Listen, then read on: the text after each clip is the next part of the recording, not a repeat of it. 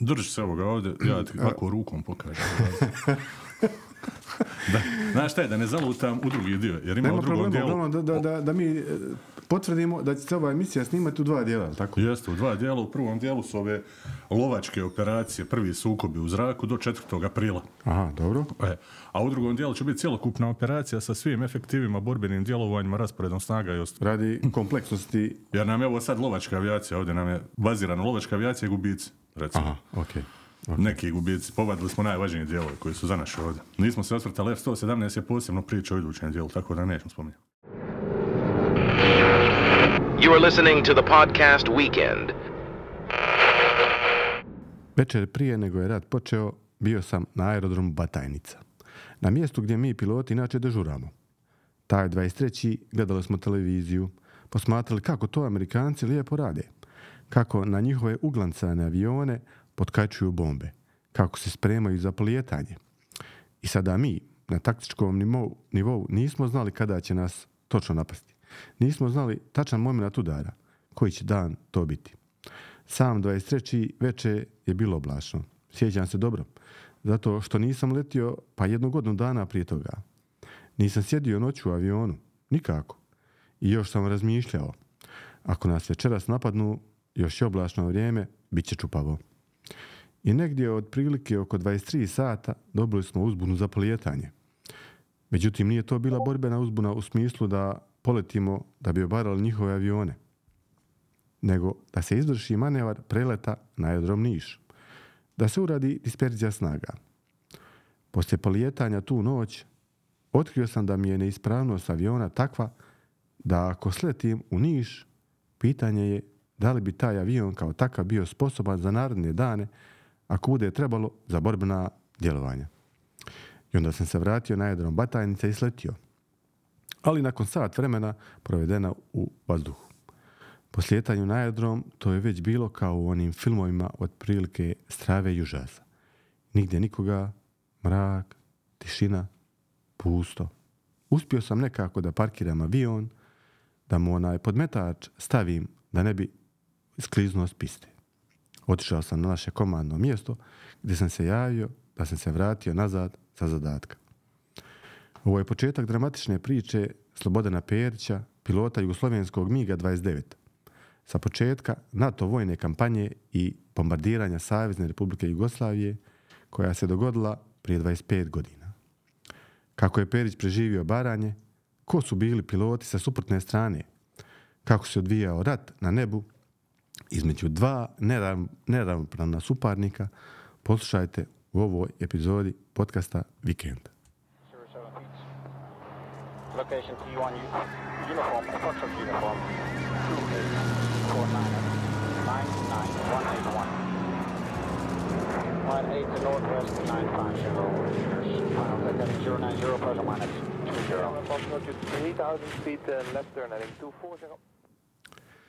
Pozdrav, ja sam Miro, a sa mnom je u studiju i ovaj put kolega Goran Sudar, stalni suradnik podcasta, novinar Rečenjeg lista, povjesničar i zaljubljenik u letenje.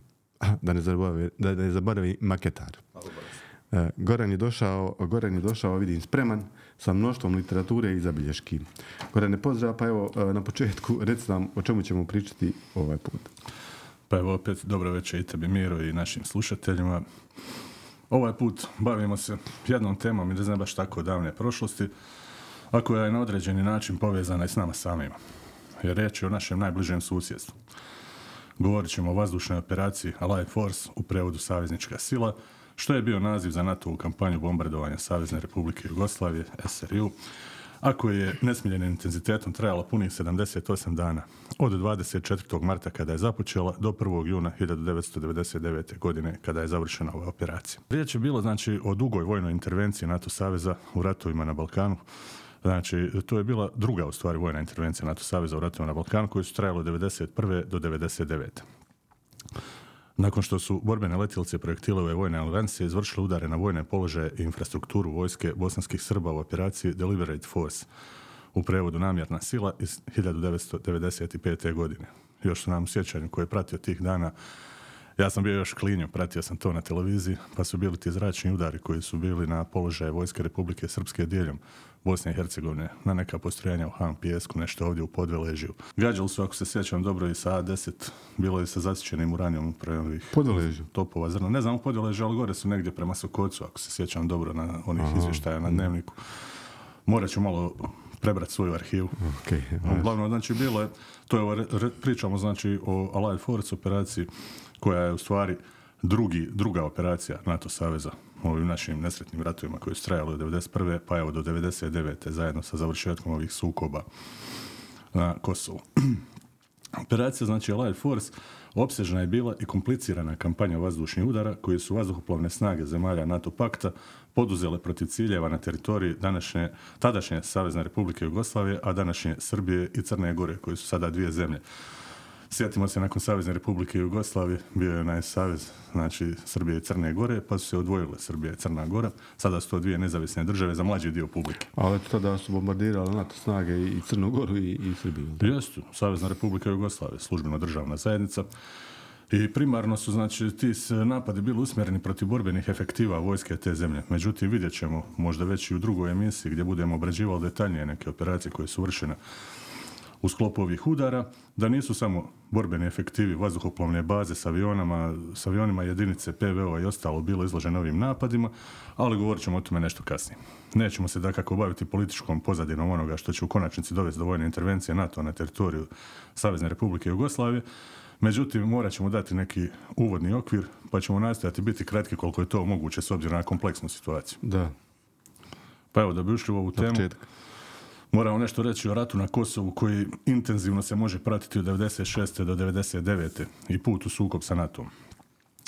Kad govorimo o ratu na Kosovu i Metohiji, kako to u Srbiji zovu, onda govorimo o oružanom sukobu Srba i Albanaca, koji su u kontekstu ove naše večerašnje teme, operacije vazdušnih udara NATO na ciljeve u SRJ, može promatrati u periodu od 96. do 99. Cilj ondašnje jugoslovenske vlasti bio je u svakom slučaju zadržati Kosovo u sastavu Srbije, dok su Albanci s druge strane željeli neovisnost za svoju republiku. Ipak korijene rata na Kosovu valja potražiti u takozvanim kosovskim nemirima, koji datiraju još davno, u 1981. godinu. Naime, u proljeće 81. skoro godinu dana nakon smrti doživotnog predsjednika Socijalističke federativne republike Jugoslavije Josipa Broza Tita, kosovski Albanci zahtijevaju status republike za ovu tada autonomnu pokrajinu. Ona je, znači, u Jugoslaviji imala status autonomne pokrajine u okviru Srbije zajedno sa Vojvodinom. Zvali su se, znači, socijalistička autonomna pokrajina Vojvodina, socijalistička autonomna pokrajina Kosovo, SAP Kosovo. Ja. SAP, SAP. A, SAP? Da, da, SAP Kosovo i SAP Vojvodina. U, masu, u, u okviru uh, Socijalističke republike Srbije, SR Srbije. E sada, u masovnim demonstracijama koje su zaustavljene proglašenjem opsadnog stanja, poginulo je devet žitelja ove pokrajine, a njih 250 bit će ranjeno. Krajem 80. godina dolazi do takozvanih demokratskih promjena, što smo svi osjetili na svojoj koži u Jugoslaviji, te istodobno i do rasta albanskog i srpskog nacionalizma u praskozori ratova na Balkanu koji su se kod nas dešavali od 91. godine pa zaključno s ovim ratom 99. godine. Razmirice kršenja ljudskih prava na Kosovu postaju dijelom svakodnevnice žitelja u sjeni sukoba koji se rasponsavaju 90. u raspadu socijalističke Jugoslavije u drugim republikama, u Sloveniji, Hrvatskoj, Bosni i Hercegovini, A- ono što zovemo Balkanskim ratom. I, I tada kao posljedice toga dolazi do formiranja, formiranja jedne, jedne, možemo tako nazvati, vojne organizacije na, na Kosovu. Pa možemo. Znači, riječ je o oslobodilačkoj vojski e, vojsci Kosova koja se zove još i OVK ili UČK, što bi na albanskom bilo Uštrija Čilirimtare e Kosoves. Bila je znači, albanska paravojna organizacija koja je uz širokogrudnu pomoć NATO izborila se za nezavisnost Kosova od Srbije. Možemo nešto malo kratko reći o njima, da se zna neka mala, brza povijest. Oslobodilačka vojska Kosova, OVK ili ozvorno UČK, bila je znači paravojna albanska organizacija. Osnovana je još 1994. godine dok su bjesnili ratovi u BiH i Hrvatskoj. Po prvi put se one pojavljuju u javnosti još 96. godine. Cilj im je bilo neovisno Kosovo, a za ispunjenje su koristili se različitim sredstvima, od oružane borbe protiv srbijanske policije i vojske u kasnijoj fazi sukoba do u ranoj fazi sukoba čak su se koristili izvjesnim terorističkim aktivnostima, napadima na policijske postaje, napadima na Albanci koji su bili lojalni tadašnjoj Znači, srbijanskoj oni su vlasti. bili isključivo vojna... Pa vojna formacija, Organizacija. vojna organizacija, šverc oružja sve ostalo. Jesu imali nekog svog vođu jednoga ili su... Jesu, osnivač i vođa OVK sve do njegove smrti 98. u napadu na selo Prekaz gdje se nalazio stacioniran, bio je Adem Jašari. A poslije njega, sve do raspuštanja ove pobunjeničke gerilske organizacije, do 99. godine Hašim Tači. On je kasnije čak bio i optužen u Hagu za ratne zločine. Da, da, Hašim Tači. poznatije, ja. Riječ je o kosovskom političaru, albanskom kasnijem kosovskom političaru, a znači vođom OVK do 99. nakon Jašarijeve smrti. Da, Jašari dobro, se tamo uglavnom, ova oslobodilačka vojska Kosova bit će aktivni sudionik ove naše priče. čitavo vrijeme. Da. da. Ali evo, Albanza, e, moram reći da Albanci ovu organizaciju slave kao osloboditelje, zapadnjaci su i tokom rata 98. do 99. zvali još i Europskim Vijet Kongom, aludirajući na Vijetnamski rat, a sa druge strane Srbija je često navodila u kontekstu terorističkih aktivnosti, ratnih zločina i otmica, te povezanosti s organiziranim kriminalom, primarno u sferi trgovine drogom. Optuživane su s raznih strana kako su svoju gerilsku borbu financirali upravo trgovinom drogom. Iako je nakon rata raspuštena, postoje tvrdnje kako OVK je i dalje postojala kao regrutacijska podloga za nezakonite paravojne postrojbe Albanaca u drugim državama, poput recimo Sjeverne Makedonije i slično. Znamo da je bila i pobuna Albanaca u Sjevernoj Makedoniji, jednom ćemo obratiti taj rat, tu su korišteni Suhoji 25 i mi 24, makedonska vojska ih je koristila u borbama. To su letjelice unajmljene od Ukrajine. Ali eto, na sreću nije došlo do eskalacije sukoba u Sjevernoj Pa, Makedoniji kao što je to bilo na Kosovu. da, vamo su bila izgleda, ja bi to nazvao... Prevladale su Prevladale su strasti. Da, ovo je prevladalo mirnodopske aktivnosti, znači neke. Velika mrlja na istoriji ove skupine, i to moramo napomenuti, je to što se krajem 2010. godine u Vijeću Europa je predstavljeno izvješće u kom se navodi kako su krajem 99. godine vođe OVK organizirale otmice Srba kojima su u Albaniji u takozvanoj čuvenoj žutoj kući vađeni organi. Sud u Prištini 2013. godine zbog trgovine organima osudio petoricu kosovskih Albanaca. Prva je tvrdnja, znači ovo je vrlo važno napomenuti za naše ovdje prostore, s obzirom da je jedna od aktivnih sudionika svih ovih događaja bila i haška tužiteljica Carla Del Ponte. Pa je prve tvrdnje o trgovini ljudskim organima iznijela u javnost bivša tužiteljka Haškog tribunala Carla Del Ponte u svojoj knjizi Lov, ja i ratni zločinci, koju je objavila nakon odlaska s dužnosti. U svojoj knjizi ona znači, opisuje detaljno kako je saznala 99. godine od izvjesnih novinara da je oko 300 Srba i drugih nealbanaca bilo oteto i transportovano u Albaniju, gdje su im vađeni organi koji su zatim prebačeni u Italiju, odakle su dalje transportovani ilegalno u klinike širom Europe. U knjizi ona spominje naselje Burel u Albaniji gdje su žrtvama vađeni organi u kuću koju ona naziva žuta kuća, zbog fasade kuće koja je bila obojena u žutu. E sad ide zanimljivost. Žuta kuća je u stvari smještena u selu Ribe, nedaleko od tog grada Burela u, na sjeveru Albanije. Kuća je danas bijele boje i u njoj žive članovi neke porodice albanske, Katuči se prezivaju. Ta albanska porodica čitavo vrijeme negirala da je njihova kuća ikad bila mjesto na kome su vršeni vađenje orkana. Nikad nije bila žuta kuća. Da, međutim u početku su oni stalno to negirali, ali nakon što su istražitelji ispod bijele fasade pronašli tragove žute boje, porodica je promijenila odjednom priču, tvrdeći kako je kuća ofarbana u žuto pred neku svadbu koja je održana nekad tada. popet u bijelu. Da, međutim u blizini kuće su pronađene plazne- prazne flaše od infuzije sa sredstvima za opuštanje mišića, zavoj, igle i slično, tako da postoji opravdana sumnja čak i na to. Međutim, vratimo se mi vamo na ovaj A ovo, dobro, ovo je sve bio uvod za, za ovu priču. Uvod, jeste. Glavnu, glavnu priču. Da. E sada nastavljamo znači na onom dijelu gdje smo stali. Oslobodilačka vojska Kosova sastavljena od radikalne albanske elemenata počinje s oružanim napadima na vojnike vojske Savezne Republike Jugoslavije i policijske jedinice već 96. godine. Vijetkong taktika. Vijetkong tak udri bježi. Prema nekim tvrdnjama e, OVK je čak e, financirala i albanska dijaspora. Srbije doživljavaju kao terorističku organizaciju, s druge strane Albanci u toj oružanoj formaciji vide osloboditelje Kosova od srpskog zagrljaja. 98. međutim, zanimljivo čak i američki State Department okarakterizirao je OVK kao terorističku organizaciju. Vijeće sigurnosti Sjedinjenih naroda u svojoj rezoluciji 1203 izrazila je sljedeće, po navodima. Zahtjeva se da vodstvo kosovske Albanaca osude sve terorističke akcije. Zahtjeva da takve aktivnosti prestanu odmah, te naglašava da bi zajednica kosovske Albanaca trebala tražiti ostvarenje svojih ciljeva mirnim putem. To je bio moment znači kada se gradi ova priča. U tom momentu oni za veći dio javnosti predstavljaju terorističku organizaciju da bi kasnije, kako se bude razvijali događaj, zaslužujući dobrim dijelom i represivnim mjerama aparata Slobodana Miloševića, postali osloboditelji Kosova. Da. Znači, ne treba ovdje isključiti odgovornost ni jedne ni druge strane. Akcija izaziva reakciju. Akcija izaziva reakciju. Zato ja da kažem, znači, od 28. februara pa negdje do 1. marta 98. uslijedili su oružani sukobi između vojske Jugoslavije i OVK u dolini Drenice, u kojima su se našli mnogi nedužni nezaštićeni civili. Primjerice u području sela Likušan u borbama je nastradalo 30 Albanaca i četiri srpska policajca. To je neki prvi, hajmo reći, veliki sukob u kome se desilo to nekakvo masovni, masovno ubojstvo. Znači, tu je 30 civila stradalo. Da, znači tu je došlo do upotrebe već informacija vojni, klasičnog oružanog sukoba. Pravo pravcata ratna, ratna situacija. 5. marta 1998. srbijanska policija počinje proganjati ovoga Adema Jašarija, koga smo spomenuli, osnovača oslobodilačke vojske Kosova, jednog od pripadnika lidera u selu Donje Prekaz.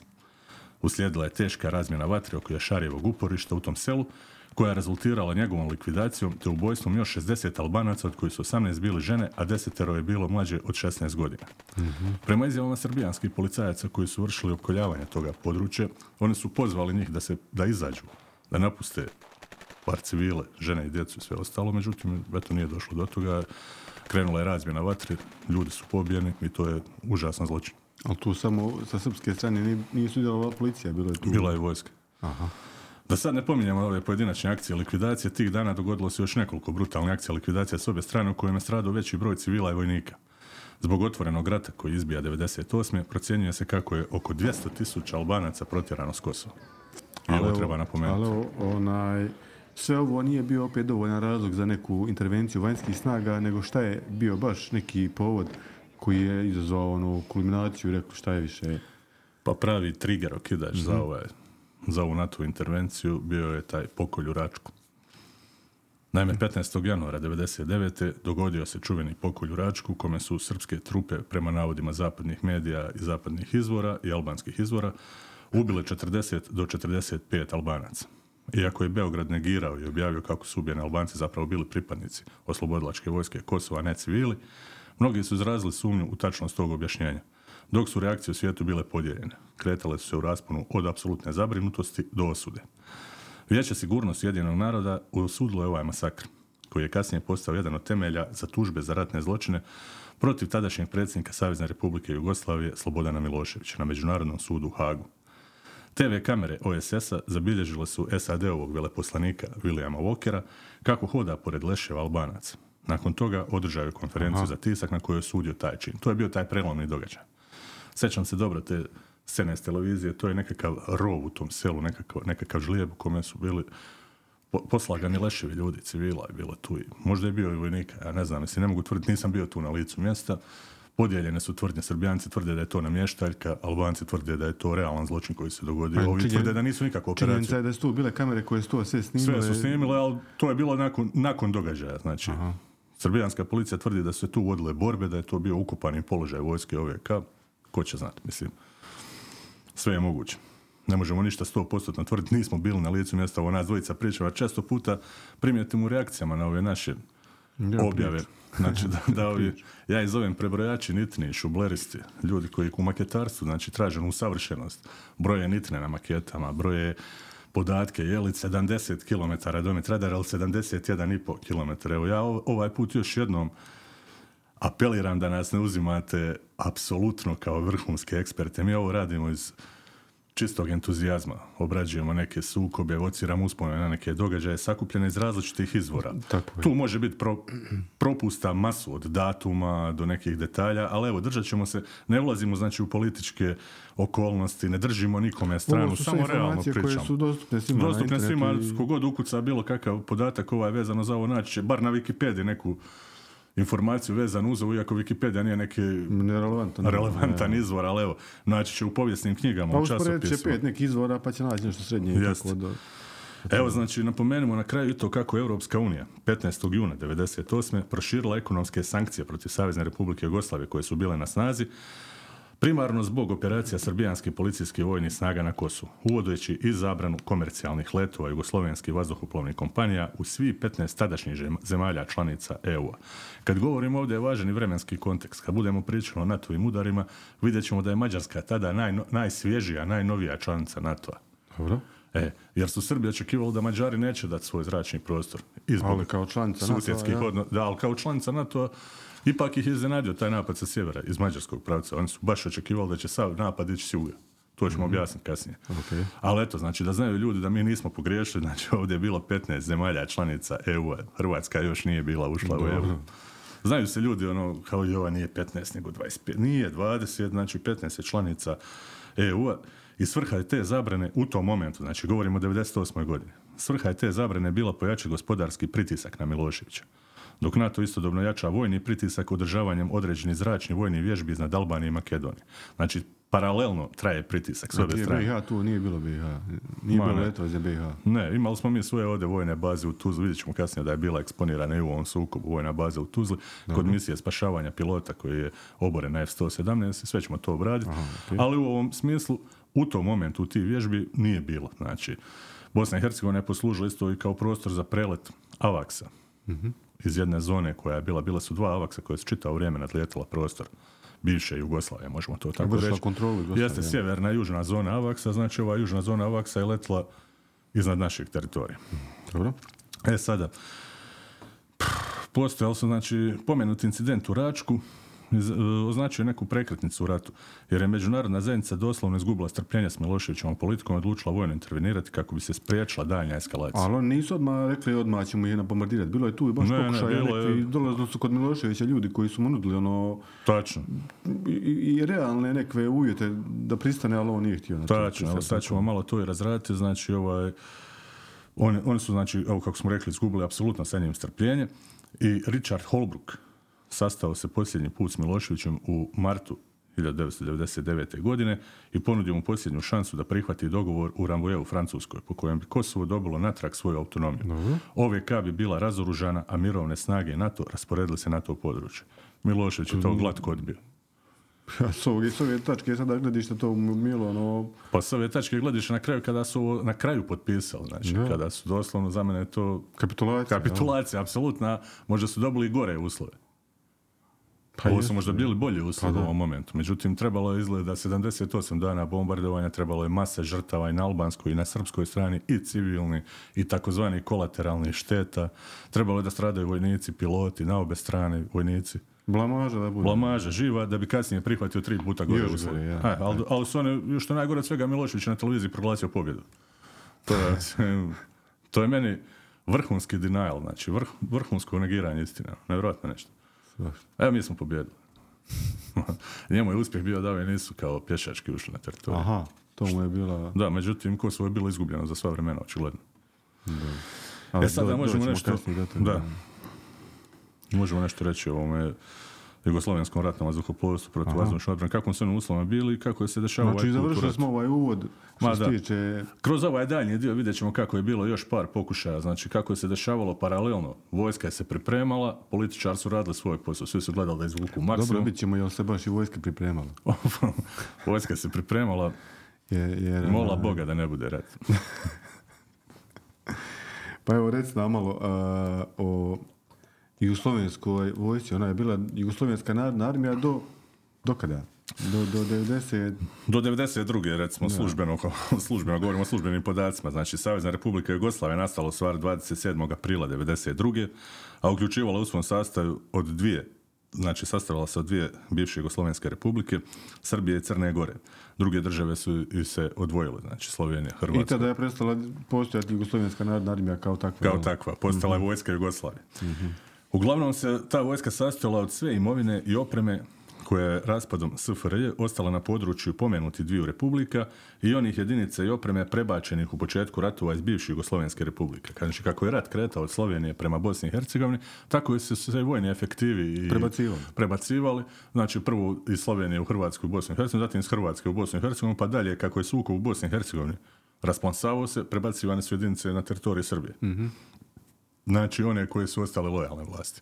I ovdje valja napomenuti da je znači, dobar dio kadra Jugoslovenske narodne armije, onoga koji je pripadao slovenačkom narodu, u slovenačku vojsku, stvorio slovensku, slovenačku vojsku. Da, Oni koji Hrvatski tako. stvorili hrvatsku vojsku, znači jedan od možda najvećih časnika ili oficira, general Antun Tus, je na početku rata prešao u hrvatsku vojsku. On je bio znači komandant Jugoslovenskog ratnog vazduhoplovstva. Pa bilo je tu i pilota. Bilo je pilota Rudolf Perešin, Daniel Borović, eh, bilo je masa, znači pilota da sad Peris, Miroslav i svi ostali koji su prebjegli i oni su činili okosnicu Hrvatskog ratnog vazduhoplovstva. Tako su i slovenačke jedinice teritorijalne odbrane u početku rata činile znači kadrovi iz JNA koji su bili slovenačkog Ali evo ova vojska sada koja je nastala na temeljima te Jugoslovenske narodne armije bila je pod sankcijama, tako? Bila je pod sankcijama od maja 1992. godine, a Jugoslovensko ratno vazduhoplovstvo i protuvazdušna odbrana RV i PVO sastojalo se znači od jedinica koje su već bile stacionirane u Srbiji i Crnoj Gori. Također, kao i od onih koji su povičani iz bivših republika SFRJ, koje su napustile socijalističku Jugoslaviju 1991. i 1992. godine.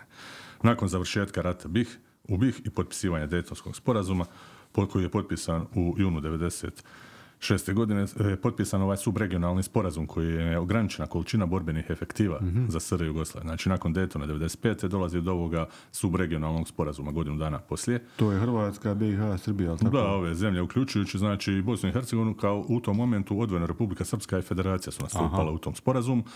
I prema ovom sporazumu svaka od država dobila je borbene efektive koliko može imati maksimalno aviona, koliko vojnika, koliko helikoptera. I prema tome Jugoslaviji je tada bilo dopušteno posjedovanje čak 155 borbenih aviona i 53 borbena helikoptera.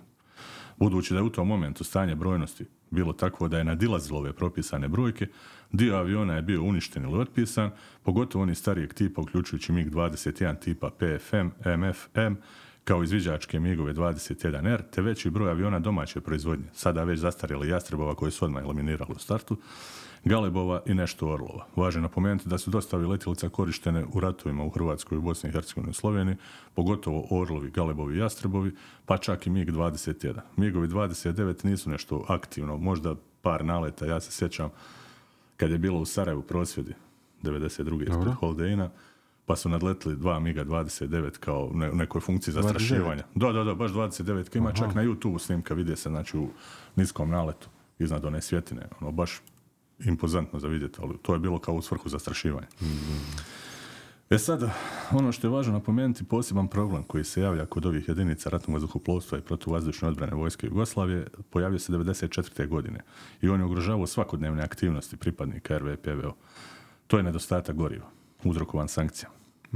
Zbog toga se sredinom i kasni 90. i već kako krećemo prema ovoj operaciji Allied Force, iskusni piloti borbenih zrakoplova uspijevaju realizovati tek 15 do 30 sati letenja.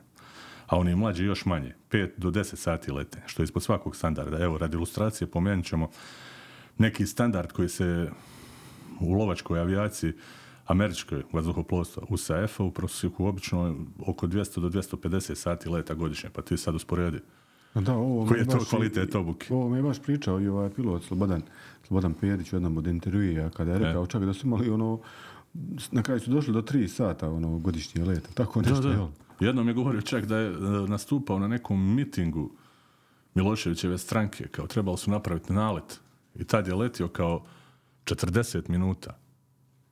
Što je bilo možda koliko je čitavu godinu prethodno letio, znači ne znam, ono, godinu dana što je ukupio sati, to je znači 40 minuta u stvari.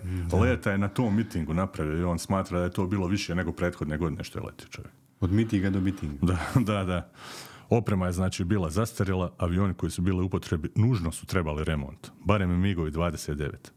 Znači njih 16 komada od 101 do 114 i dva dvosjeda 301 i 302.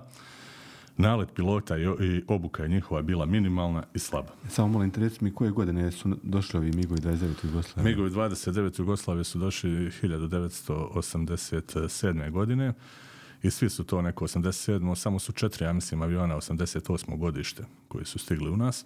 Oni su prvi su stigli 87. godine, preletili su ih ruski piloti koji su doslovno, ima jedna uh, snimka video preletanja na Batajnicu aerodrom, sledeće MiG-29 dvosjed je u pitanju bio još uvijek bez oznaka, samo u maskirnim bojama i izlazi ruski pilot u odijelu čovjek jer je Kravata odijelo, jel? Kravata odijelo, čovjek izlazi iz kabine s kacigom, nevjerojatna snimka. I ono dole mu čestitaju kao prelet, ono on predaje avion, neke službena predaje. Da, da, da. Ali e, zanimljiva, zanimljiva bombonica u ovoj priči. I kako smo već govorili, neriješeni politički i nacionalni problemi u toj južnoj srpskoj pokrajini Kosovo i Metohiji ključali su još od 90. Početkom 98. Znači sad idemo, e, vidjeli smo uvid znači, u stanje u jedinicama RV i PVO-a koje je bilo očajno 90. godina. Sada krećemo prema sukobu. Znači Milošević ne spušta gas. Bez obzira što, što je svjestan i on toga, da su njegove jedinice, pogotovo jedinice ratnog vazduhoplovstva protuvazdušne odbrane u očajnom stanju. A kakva je ova kopnena vojska tamo? Ostali rodovi? Pa ostali rodovi vojske, evo ja ću se referirati na izjavu jednog od pilota koji je sudjelovao u ovoj operaciji, koji je gostovao u jednom podcastu, čuvenom podcastu kojega svi slušaju, tu, se, tu su te vazduhoplovne priče. Dosta je pilota iz ove operacije Life Force, među ostalima jedan koji je Mike Dozer, ovaj, koji je sudjelovao u obaranju. I on je pričao kako su doslovno sa lovačkim efektivima vojske Jugoslavije ajde, je, relativno jednostavno izašli na kraj, ali su recimo raketne jedinice protuzračne odbrane bile idealne. Njih su upozorili prije, prije odlaska u ovu akciju. Misliš na, visini, na visini zadatka? Na visini zadatka. Njih su upozorili da protuzračna odbrana i da je uopće vojska Jugoslavije nije iračka vojska iz 91. godine, da su ovi dosta ozbiljniji protivnik. Tako su bar bili upozoreni piloti. Vidjet ćemo kasnije da su oni izbjegavali ulaske u bliske zračne borbe, što su očekivali jugoslovenski piloti koji su imali inferiorne letjelice. Međutim, NATO-vi piloti bi to ispali s određene udaljenosti. Fire and forget. Znači, nije bilo, ovaj, nije bilo mogućnosti da ih ovi uhvate u zahvat. Mislim da je samo jedan pilot Jugoslovenskog ratnog vazduhoplovstva i protuvazdušne odbrane Abdule Meti imao zahvat, ali nije ispalio projekt. Znači, u jednoj emisiji niko nije rekao neću. Ima je emisija Radio Televizije Srbije u dva nastavka. Ima prvi i drugi dio odvojeni, može se pogledati na YouTube, gdje svi ti piloti svjedoče o svojim tim akcijama tih prvih dana, pogotovo prvi nekoliko dana dok je još avijacija bila na nogama, što je izdržalo prvi udar, onaj prvi dan. Abdul Meti A, i- spominje... mi ćemo o tome pričati. Pričat ćemo svakako, znači e, tu je Abdullah Meti spomenuo, a to, njega ćemo spomenuti i u drugoj emisiji kad budemo detaljnije razrađivali sve operacije po danima i, i kako je trajalo iz dana u dan, kako je sve to dovelo na kraju do tog mira koji je u stvari bio nepovoljniji za jugoslovensku stranu nego što je bio onaj dogovor u Rambuju. Ali evo, znači, u maju 98. počelo je planiranje zračnih udara na Saveznu Republiku Jugoslaviju, a pripreme postaje još intenzivnije nakon što Vijeće sigurnosti Ujedinjenih naroda 23.9.1998. godine usvaja rezoluciju broj 1199. U međuvremenu je zasjedao i Vrhovni savjet odbrane Savezne Republike Jugoslavije 4. oktobra 1998. Znači vidimo da na obje strane svi očekuju sukob svi se pripremaju. Znači i Vrhovni savjet odbrane njihov i UN već daje signal da to treba završiti tu priču. I 98. početkom oktobra us, usporedo, znači vidimo s diplomatskim pregovorima, obje strane su započele intenzivne pripreme za rat. Znalo je se da će biti. A Prema rezoluciji UN-a iz 1000, eh, 1199 NATO aktivira operaciju Odlučna snaga Determined Force s namjerom ograničeni vazdušni napada i potpune, postupne, znači potpune vazdušne kampanje. To je bio alarm za ubrzanu i veliku mobilizaciju NATO zračnih kontingenata koji će u tom momentu porasti na oko 420 aviona tokom krize u oktobru 98. godine. Znači sad vidimo kako se postupno pune te efektivi za ono što će neminovno uslijediti 99. godine. E sad je ovo vrlo važno napomenuti. Većina snaga američke avijacije bile su one koje su pripadale američkim vazdušnim snagama u Europi. USAF-E, znači United States Air Force Europe. Štab američkih vazdušnih snaga u Europi bio je u zračnoj bazi Ramstein u Njemačkoj. Kao ona grupa Ramstein. znači, sastojao se od dva elementa. Treći zračnih snaga sa zapovjedništvom u uh, Mildenhall u Velikoj Britaniji i 16. zračnih snaga u bazi Aviano u Italiji. Čuvenoj bazi Aviano za koju Ja, ćemo ova- čuti. Ovo nam je ostalo sjećanje. Da, svi smo ono, avijano. Za, ja mislim da je većina ljudi koji su pratili tih dana medijski rat u Jugoslaviji 99. NATO je značajne udare, da je sinonim za NATO bila baza avijano. Spomeneš avijano, prva asocijacija. Znači, tu su... Pa i sada, i sada kontrola ovamo istočnih granica Just, Evropske unije iz, iz avijana se radi, jel tako? tačno. E sad, novi koncept američkih vazdušnih snaga koji je tada formiran i testiran, bio je uglavnom baziran na iskustvima iz Zaljevskog rata i ratova na Balkanu od 91. do 98. To je na operacija, spomenut ćemo Delivery Force, pričat ćemo o tome jednom područje Bosne i Hercegovine, zatim znači djelovanje u Zaljevskom ratu 91. Sve je to bila koncepcija, odnosno strategija vazdušnog rata kako su oni zamišljali to. Tokom oktobra 98. formirana su četiri vazduhoplovna ekspedicijska vinga Srbija, tako su se zvali. Osnovane su 16., 31., 86. i 100. vazduhoplovni ekspedicijski ving. Air Expeditionary Wings. Stiglo im je i pojačanje od nekih 250 borbenih aviona Ovo je sve američka avijacija. Sve američka avijacija, znači i tokom 99. dolazi do formiranja još vazduhoplovnih ekspedicijskih vingova. E sad ćemo vidjeti kako paralelno. Operacija, znači odlučna snaga, Determinate Force, službeno počinje 13. oktobra 98. Tokom ove operacije dolazi, znači sad se raspoređuju snage. Raspoređuju se bombarderi tipa B-52H Stratofortress, stižu u bazu Fairford u Velikoj Britaniji, dok su dva stealth bombardera B-2 Spirit, B-2A Spirit u rezervi i predviđa se također raspored stealth aviona čuvenih F-117A Nighthawk u avijanu u Italiju. Također se u Italiju sada raspoređuju dodatni lovci F-15C Eagle, a na raspolaganju je nosač aviona CVN 69 Dwight Eisenhower, američki nuklearni Ovo je nosač. negdje u sredozemnu bio Jeste, tamo je bio stalno stacioniran i on se, znači, on je također udarna sila ove operacije mm prethodeće. Uskoro u avion stižu turski, portugalski i belgijski lovci F-16 Fighting Falcon, španjolski i kanadski FA-18 Hornet, te vazdušni tankeri za dopunu gorivom zraku. Francuzi u talijansku zračnu bazu Istrana raspoređuju zrakoplove tipa Mirage 2000 CD, Jaguar, Mirage 4 RP, te zrakoplove za elektronsku borbu, tankere i jedan AVAX. U Jadran također upravljava i francuski nosač aviona Foch, na kojem se nalaze avioni Super Etendard i Alize. U talijansku bazu Villafranca kod Verone raspoređuje se 16 nizozemskih lovaca F-16A Falcon. Njemci u Pijačencu raspoređuju avione Panavia Tornado i na kraju stižu i norveški F-16 Fighting Falcon u bazu Gracianeze u italijanskoj regiji kampanja. Sve je bilo spremno. I svi ovi avioni, sve ove zemlje će sudjelovati u bombardiranju Jugoslavije, tako? Tako je. Znači, svi su, svi su već, počelo se prikupljati, skupljaju se jata. Ok. A s druge strane, S druge strane, kad je riječ o ratnom vazduhoplovstvu i protuvazdušnoj obrani vojske Jugoslavije, treba istaknuti kako su jedinice od 250. raketne brigade zadužene za odbranu predstavnice Beograda već u 8. mjesecu 98. godine krenule u pripreme. Od noći sa 8. na 9. oktobra 90, e, 98. godine očekivane su zračni napadi NATO-a skoro svakog dana. Znači, od tada kreće ta, ajmo reći, pripravnost, malo ozbiljnija pripravnost. Glavna jedinica zračnog osmatranja, RV i PVO, 126. brigada vazdušnog osmatranja, javljanja i navođenja, čuveni vojin, stavljena je u stanje pune pripravnosti 2. oktobra 1998. godine. Jedinice 250. raketne brigade raspoređuju se na prethodno predviđene pozicije oko glavnog grada Beograda. Znači, dolazi do već pomjeranja trupa na terenu. Svi se pripremaju za nešto što će, nadamo se, neće doći, ali će doći. a je li ovaj Beograd najbolje bio branjen? Jeste, predstavnica. Pa i evocirat ćemo situaciju na 6. april 41. napad njemačkih trupa. Također je znači glavnina lovačkih jedinica bila bazirana oko, Oko. Beograda, Pa valjda se brani glavni grad. Dobro. Tako je. Aktivirana su dva lovačka puka ratnog vazduhoplovstva protiv vazdušne odbrane. Ja ću reći, evo, napomenuti što je riječ o 204. lovačkom avijacijskom puku i 83. lovačkom avijacijskom puku. A nekoliko aviona MiG-29 Fulcrum.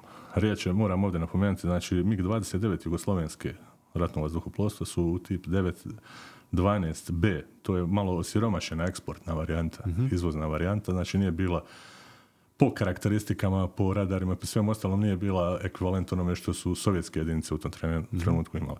Mi smo bili u zabudi, većina ljudi kolokvijalno uzima da je riječ o istom MiG-29. Znači MiG-29 jugoslovenski, pa i ovi što su prvog ešalona zemalja Varšavskog pakta su slabije opremljeni Dobro. od ruske. Znači, ovi MiGovi 29 Fulcrum koji pripadaju 127. lovačkoj eskadrili Vitezovi raspoređeni su na aerodrom Niš. U Prištini su avioni MiG-21 83. lovačkog avijacijskog puka koje se željelo sačuvati, uvezeni su u, podrum, u, podzem, u podzemni kompleks Rudnik u zračnoj bazi Priština. Avioni tipa J-22 ORA od 252. lovačko bombarderske avijacijske eskadrile su iz Batajnice raspoređeni u zrakoplovnu bazu Ponikve. Kad govorimo o Ponikvama, riječ je o jednoj visoravni koja se nalazi 12 km sjeverozapadno od grada Užica, skoro blizu sa granicom, granice sa Bosnom i Hercegovinom. Oni su tamo raspoređeni upravo zbog blizine ciljeva oslobodilačke vojske Kosova koje su trebalo napadati na Kosovo. Idealna pozicija za napadačke Tako je. akcije. Ok, ali evo, šta, šta sada bi s politikom? Dolazi do cijele situacije. Događaj se ubrzano, ubrzano odvijali nakon neuspjeha u rješavanju krize u Rambujevu. Druga runda srpsko-albanskih pregovora organizira se u Parizu između 15. i 19. marta i također se završava neuspjehom. Na kraju su 18. marta 1999. albanska, američka i britanska delegacija potpisala ono što je postalo poznato kao saglasnost u Rambujevu. Nije sporazum, dok su srpska i ruska delegacija koja se tu našle to odbile. Takav ishod stvorio je situaciju koja je dovela do zračnih udara. Zaključio je tada u svojim memoarima general Wesley Clark. Posljednja prilika da se izbjegne rat ukazala se dolaskom u Beograd, evo, spomenuli smo ga već Richarda Holbrooka, to je bilo već 22. marta, ono što kaže u praskozori udara, koji je gajio nadu da bi se kriza mogla riješiti izravnim razgovorem sa Miloševićem. Međutim, ovi posljednji razgovori u Beogradu nisu uspjeli, pa Holbrook odlazi iz Jugoslovenske predstavnice prazni ruku. Ubrzo nakon što se Holbrook vratio u središte NATO-a, generalni sekretar Alija- Alijanse Javier Solana je naredio početak vazdušnih napada i odobrio pokretanje zračne kampanje. Započela je operacija Light Force, saveznička sila koja će trajati predugih 78 dana. E, dok su počeli napadi, prošli su dva dana, jel tako? Jest. Obe strane su iskoristile, znači ta dva dana, 23. i 24. marta 99. kako bi zauzele pozicije za nadolazeći sukob. Jugoslavija je proglasila doslovno status predratnog stanja, znači ne apsolutnog ratnog stanja, ali je već bilo jasno da će uslijediti napad oko 20 sati dva- e, 23. marta. Mhm, A evo na početku sam ja, dok sam čitao ovoga Slobodana Perića, pilota, on je rekao da su oni prije samog početka radili disperziju ovih snaga. Pa ja se, Je li to recimo, bilo efikasno? Je to, je to odličan bio potez? pa bio je pametan potez, nikad nije pametno na jednom mjestu imati. Da. Znači na bazi da su na Batajnici baš bili sad svi migovi 29, bilo bi sigurno laka meta. Batajnica je bila glavna baza. Pa jeste, Batajnica je bila glavna baza. Tu se Isto da, nalazi jel tako? 127. jeste. I sada na sami dan početka operacije, 24. marta, nakon svih tih pretumbacija, prelaženja, preleta koji su obavljeni u toku dana, prethodnih dana, brojčano stanje raspoređene lovačke avijacije ratnog vazduhoplovstva i protuvazdušne odbrane Jugoslavije prema podacima koje smo, evo, recimo ja smatram najrelevantnijim izvorom, riječ je opet u knjizi Helion iz Zavačke kuće, Operational Light Force Air War over Serbia, znači 99. volim 1, znači prvi dio ima i dva dijela ove knjige. I oni donose jednu mapu gdje se nalazi ucrtano kakva je bilo raspored para ovih lovaca MIGova 29 i MIGova 21. Pa kaže na aerodromu Batajnica nalazi se raspoređeno 9 lovaca MIG 29 912B, Fulcrum jednosjeda i dva MIGA 29 951B dvosjeda kao i 16 letjelica tipa MiG-21, znači na Batajnici. Na aerodromu Niš u tom momentu nalaze se dva lovca MiG-29 i dva MiG-21. Aerodrom Ponikve čuvala su dva MiG-29 i četiri lovca MiG-21. Na podgoričkom aerodromu je bio smješten samo jedan lovac MiG-29 i samo dva MiG-21. I konačno na aerodromu Priština raspoređena je čak 20 lovačkih aviona tipa MiG-21 83. lovačkog aviona. Znači u Crnoj Gori najmanje. Najmanje. Vidjet ćemo da je taj, da je taj Garib nastradao prilikom prebacivanja. Taj avion je, to je jedan od najbespotrebnijih gubitaka u ovom ratu, ja smatram. Znači Slobodan Perić koji priča o disperziji dogodila se nakon ovoga prebrojavanja, ovdje što smo naveli, tako? Ne, ne, ne, to je prije. Aha. Ovo je znači stanje, što bi rekli u ovoj knjizi, Order of Battle, znači 24. marta 99. prije napada, ovo je raspored tih Ok, jedinica. Znači to je taj avion, on je već postavljen, taj o kome si ti govorio uvodnik. On je već na svojoj poziciji ovdje, na ovoj mapi. Vidimo lijepo ucrtano, znači sa ovim finim simbolima, gdje je koji avion postavljen, znači vidimo sad malo bolje uvid u stanje. Da je ovaj južni dio u stvari bolje zaštićen nego sjever. Pa odakle su oni i nadali. Oni su znači, očekivali e, ovdje, nisu uopće očekivali Iz Mađarske. iz Mađarske udar, ali evo. Početak. Sad ćemo malo... Malo da popijemo vode, odmorimo se. Evo snimamo već 49 minuta. Da, sad ide glavna, glavna priča. Da. Operacija je počela kada? Pa evo, ovo ćemo uprostiti maksimalno sve to, znači sad velika panika, velika je konfuzija, svi očekuju nešto. Mnogi su pisali o tome u svojim Nisu ni nekim memoarima. do toga, jel? Pa mislili su svi da će se nešto u zadnji moment dogoditi. Međutim, evo kažem, nakon ovog Holbrookovog razgovora, Koliko ljudi znali da je došlo uopće do toga razgovora sa Miloševićem Holbruk? Pa znali su svi, kad se Holbrook vratio, Holbrook Bilo je to čak u i... dnevniku, tako? Bilo je, jeste, ovaj bio izuzetno nezadovoljan ljud, vidjelo se na njemu da je jako nervozan i da je očekivao od Miloševića ono razuman odgovor. Nije ni njima bilo u interesu Da bombardira. da bombard, mislim, pazi, to je posljednji, doslovno posljednji sukob, posljednji rat na tlu Europe u 20. vijeku. 99. godina, kraj vijeka. Znači da se još ratuje u Europi, mislim. Ali eto. Ali evo, desilo se. Mislim, ja opet kažem, moje lično mišljenje ne mora biti ispravno, da ogromna je odgovornost na Miloševiću. Ogromna. Bila tada. Bila tada, da.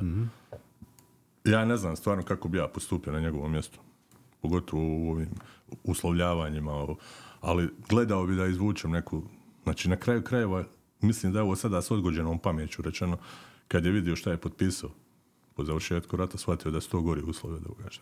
Da. Ali eto, Nije se Početak. moglo vrijeme ve- vratiti. ne može se vrijeme vratiti i on je tu, svi i političari blefiraju, očekuju nekakvu strah i sa druge strane i malo Da će i on- ovo popustiti, ja. Da, znači to je čista igra šaha, živaca, napetosti. A u stvari ulog je ogroman. Ulog su ljudi, civili, vojnici, stradalo je dosta ljudi. Da, Stradalo je dosta Albanaca. o, to, o tome ćemo i pričati. Pa da. sigurno. Mislim, Albanci su nesretnici imali situaciju da su stradali i od jugoslovenskih trupa i od NATO bombardovanja. Imate čuveni napad na kolonu izbjeglica gdje su traktori ugljenisani. Znači. Ti možeš vidjeti na jednom mjestu traktor sa zapaljenim lešima, tu ima sigurno desetak, 15 ljudi koji su se stopili sa željezom na traktoru. Mm, Bože. Pa mislim, strahota. Da. Početak evo, operacije. Počinje, počinje pakao. Da. Ujutro 24. marta 99. znači prva neka inicijalna priča jeste da su dva nevidljiva stealth bombardera B-2 Spirit poletila iz zračne baze Whiteman u Missouri u SAD-u i uputila se prema Balkanu. Riječ je o letjelicama 509. bombarderskog Vinga, da budemo precizni da nas ne bi ispravljali u komentarima do- dole. Znači, letjeli su čak 31 sat kako bi mogli udariti na ciljeve u Jugoslaviji. Koristili su, ovo je vrlo važno napomenuti, JDM streljivo, Joint Direct Attack Munition, a riječ je o visoko precizno vođenom streljivu i zanimljivo je napomenuti i to kako je ovo bila službeno prva upotreba ovog tipa preciznog streljiva u ratnim operacijama ikada. Nisu ga prije koristili. Ne, JDM je koristan prvi put na Kosovu. Istovremeno osam aviona B-52 bombardera teških H, Stratofortress drugog bombarderskog Vinga, američkog ratnog vazduhoplovstva, uzlijeću iz baze Kraljevskih britanskih zračnih snaga RAFA u Fairfordu u Gloucester, Gloucestershireu u Velikoj Britaniji. Bili su naoružani AGM-86C LCM krstarećim raketama koje se lansiraju iz zraka, kojima su izvršili udare na statične vojne ciljeve u Jugoslaviji. Jedan književnik, odnosno on je bivši, riječ je o, bivšem operativcu Cije, koji je u to vrijeme bio u Beogradu. I on je pisao u svojoj jednoj knjizi kako ga je njegov kolega pozvao iz Velike Britanije i rekao on kako su sad uzletjeli B-52, a on je sjedio u kafiću u Beogradu. Čitao je novine dnevne i ovaj ga je zovno i rekao, evo sada uzlijeću B-52 u Beogradu, očekujte, neko vam je Bog na pomoći. I on je pozvao svoga snimatelja s kojim je kao novinar išao na Kosovo. Ne, ne mogu se sjetiti imena neki srbijanac. I upozorio čovjek, rekao mu ovi će napasti, ovaj mu nije vjerovao. Aha. E, I on je ono kao, Nije znao, u tom momentu je znao da počinje rat. Čim ga ovaj kolega zovno rekao, sad su uzletili, znači nalazi se negdje blizu ove baze. Fairford, znači i obavijestio ga. Istina je, kasnije ćemo vidjeti u daljnjim operacijama da su i srpski radioamateri imali uspostavljen kontakt sa svojim kolegama u Austriji, Mađarskoj, pa su ih ovi čak obavještavali. Sad se kreće veća skupina prema Lete vama. Da, tako da su mnogi ljudi dobili obavijest o ratu, da je rat počeo i prije nego što je počeo. I prije nego što su ovi službeno Prije znali. nego što su ovi službeno. A ima jedna čuvena priča oko izdaje francuskog časnika koji je poslao jugoslovenskoj vojsci sa svojim kontaktima nekakve planove napada. daj mi malo I, to, i o tome ćemo, o Aha, tome ćemo kad ok, budemo, znači ok. želimo u onoj drugoj emisiji ovaj dio. bit će to zovem- bombona. Da, da, papirno zemaljske udare. da. E sada, znači, e, u e, bili su to, znači, ovi B-52, rekli smo, znači, udarili su na statične vojne ciljeve u Jugoslaviji, uskoro iz baze aviona u Italiji uslijeće glavnina snaga USA FE, koja se sastojala od nevidljivih aviona F-117 Nighthawk, lovaca F-18 Hornet, te aviona za elektronsko ratovanje EA-6B Prowler. To su ovi Grumanovi, odnosno Gramanovi avioni koji su u stvari modificirana verzija onih A6 Intrudera. On se više ne koriste, tako? Ne, to su bili četverosjedi. Sada se koristi... Još iz Vjetnamskog rata stoji. Da, njih su zamijenili F-18 verzija za elektronsko ratovanje, EA-18 Growler, znači e, ti su avioni imali posadu od četiri člana. Pilot, kopilot i dva operatera radarskih i ometačkih sistema pozadi. Znači, jako zanimljiv koncept letjelice. Zva- Zvali su ga zračni Cadillac još. Ako se sjećam dobro. Bio je onako dosta komotan, četiri pilota. Ali mislim da bi rušenje takvog aviona izazvalo veći efekat po onu stranu koja bi onda su i taktično koristili. Vjerujem da su i taktično koristili. Jesu, jesu, nisu oni uopće bili izloženi nikakvoj opasnosti. iznad Pa ne. teritorija. Pa da, oni su nosili one harm projektile, sa njima su rješavali situaciju, tako da. Također iz drugih baza u Italiji uzlijeću Rafovi Tornado, francuski Mirage 2000 i kanadski španjolski FA-18, te nizozemski F-16 MLU. Ovo je vrlo važno pomenuti, sjećat ćemo se, jedan od ovih nizozemskih F-16 je na njega je bila na početku bačena sumnja da je oborio jedan MiG-29, međutim kasnije će se ispostaviti da nije riječ o rušenju iz zraka, nego je riječ o Šta prijateljskoj je vatri. ovaj MLU? Šta mu je to oznaka za 16? Ne znam. Neka modifikacija koju su oni za... Baš za nizozemsku. Baš za nizozemsku ne svađa, ok. MLU, da. I oni su činili prvi talas savezničkih snaga koji su prodrli u zračni prostor Savezne Republike Jugoslavije. Oko 19.30 tog dana iz osmatračke jedinice RV i PVO registriraju prve udarne pakete, odnosno skupine letjelica američke avijacije koje ulaze u zračni prostor Albanije. A malo potom, borbeni brodovi podmornice američke mornarice i britanske kraljevske ratne mornarice, a koji su nalazili u Jadranu, lansiraju krstareće projektile na ciljeve Jugoslavije. O, to su Tomahawk, oni čuveni. Jedno vrijeme su se zezali ono kao kuca neko na vrata. Ono, Milošević otvara Tomahawk. Mislim, bilo je tu i nekih crnih humora, da ono, proste nismo znali da je nevidljiv. Da, Da. da. Bacite koji na nas, nismo, nismo ni mi šugavi. Da, da, ba, bacite neko na Kako ide jesmo to? šuga. E, jes. Crnogorci pisali, Je. bili uvrijeđeni što je nagađaju. Kao šta je? Evo, ovaj naš duh se ne može ubiti u najgorim vremenima. I tako da- padaju bombe. Da, da, kako. Sjećam se još jedne, možda, da li da to kažem u emisiji, ono, kad su za, bio je grafit No, u Beogradu. da ćemo, hajde. Ne, da, bio je grafit u Beogradu, Kolumbo jebo te otac radoznali. Ta je možda i najbolja cijelom ratu. Da. Definitivno. Što otkrije Amerika? Da. E sada, u 20 sati jugoslovenska vlada proglašava ratno stanje. Budući da je tada, kako su oni istakli, agresija već počela. Znači, čitavo vrijeme sad govorimo o dva paralelna, paralelne terminologije. Jugoslovenska strana će često, odnosno stalno govori o tome da je riječ o agresiji NATO-a, imaju pravo na to, a s druge strane ovaj govori da je riječ o vojnim udarima. Znači, mi ćemo govoriti rat 99. Dobro. Bombardiranje. Što, Da, da je? se, što bi rekli, da se niko ne uvredi. Bombardiranje. Jest. Te noći bila su znači dva glavna talasa vazdušnih udara. Prvi je oko 19.40 sati i on je trajao do ponoći i drugi koji se dogodio u razdoblju od 1 do 3 sata ujutru, sada već 25. marta. Znači 24. na 25. je glavnina prvog udara. E sada ćemo reći nešto znači o djelovanju ovih migova 29 prve noći djelovanja, ali i poslije. Znači oni su u nekih prvi 5-6 dana bili jako aktivni. Ali evo, na početku udara, kako su oni se ponašali, gdje su bili, šta su radili? Pa evo, znači u 14... prvu noć. Da, evo, u 14.20 sati 24. marta 99. godine oglašen je signal vazdušna opasnost. Evo, u pripravnosti, evo, ilustracije radi na aerodromu Batajnice, nalaze se dva lovca MiG-29, odnosno L-18. L-18 je bila oznaka u jugoslovenskoj avijaciji za, Za MiG, MiG-29. lovac 18, jeste, znači. lovac. Bile su ono L-14, L-15, MiG-ovi 21, L-16, L-17 i L-18 je 29. Znači, u 18.40 sati dat je signal, znači vazdušna opasnost svim vazduhoplovnim bazama i uzletištima.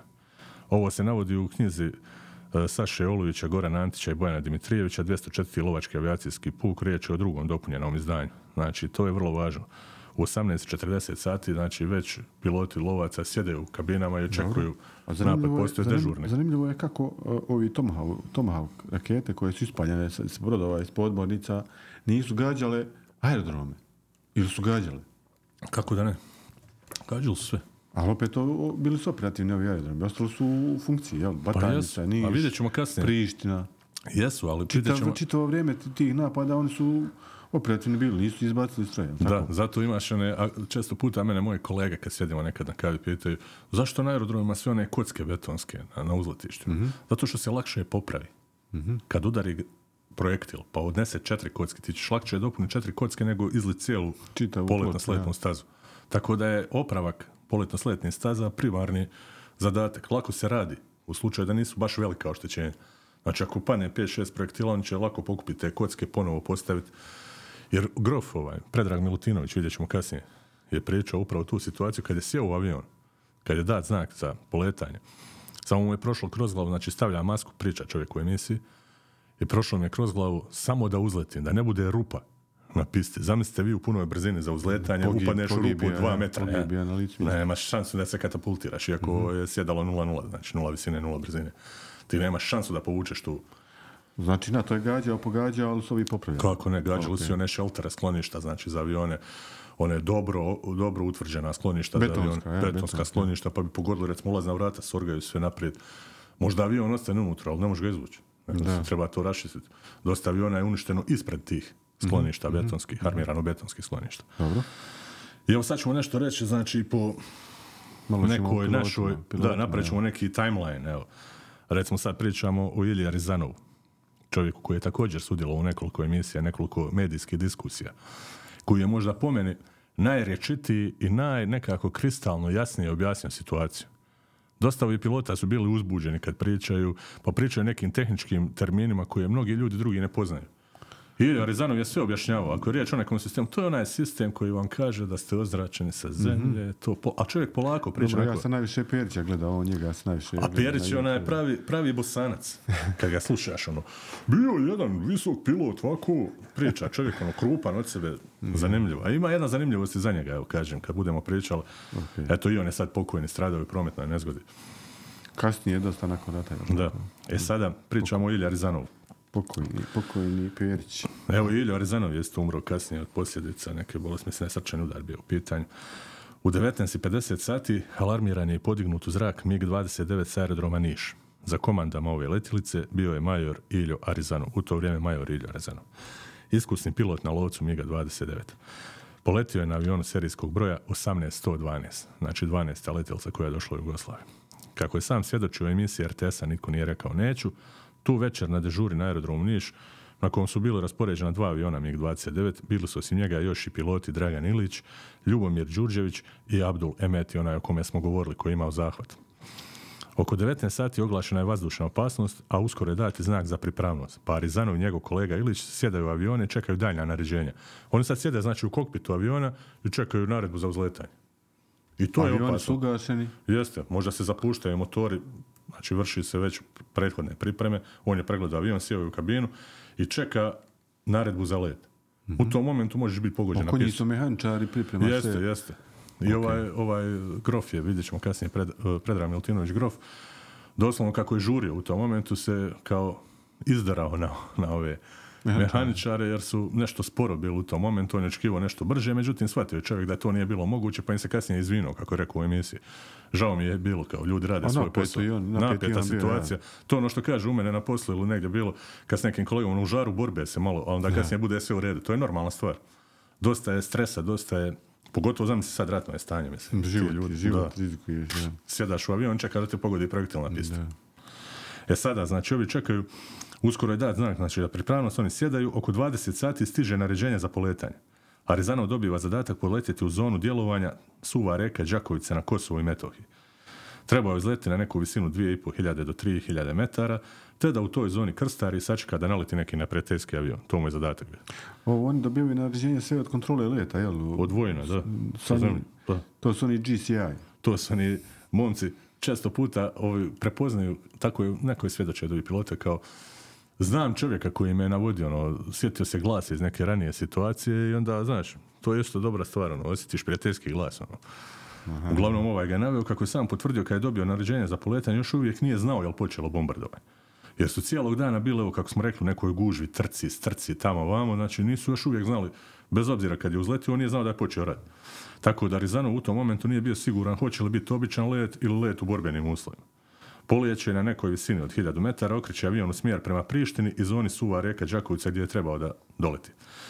O zbrci koja se događala svjedoči i činjenica kako je Arizanov pokušavao na kanalima navođenja da uspostavi vezu s oficirom za navođenje ili komandnim centrom, ali nije nikoga uspio dobiti. Uključio je radar i vidio je da je ispravan, što mu je bila neka olakotna okolnost, jer vidjet ćemo da drugi piloti većinom nisu imali tu su sreću. problema s tim, da. Doda kvarovi su bili konstantni. Nakon par minuta Arizanov primjećuje na velikoj daljini s desne strane ogromnu eksploziju u zoni Podgorice i to je moment kad čovjek shvata da je počeo rat. Nakon pet minuta leta u reonu Prištine uočio je na lijevoj strani iz pravca Albanije jedan cilj, kako on kaže, avion koji je bio vidljiv zbog kondenzacionog traga koji je ostavljao za sobom. Još na noćnom nebu, ono kao predvečer. Uskoro u zoni Prištinskog aerodroma primjećuje jedan cilj sa svoje desne strane na nekih 25 km udaljenosti. Tad je shvatio kako mu ne radi SPO uređaj, ovaj Berioza Radar Warning Receiver, znači koji ti pokazuje. Riječ je znači o prijemniku koji pilota obavještava da li se nalazi u radarskom snopu nekog drugog aviona ili radara sa zemlje ili nekog objekta. Da li si ozračen Ozračen od ozdo ili spre... da, Znači on shvatio da mu taj SPO ne radi. Ti si tad Aha, mrtav nemaš pojma jel te neko cilja ili ne cilja. da, da, ono šetaš se po polju smrti, ono, nevjerovatno. Taj cilj mu se ubrzo gubi sa zaslona radara i on se okreće prema onom prvom avionu kog je uočio s lijeve strane.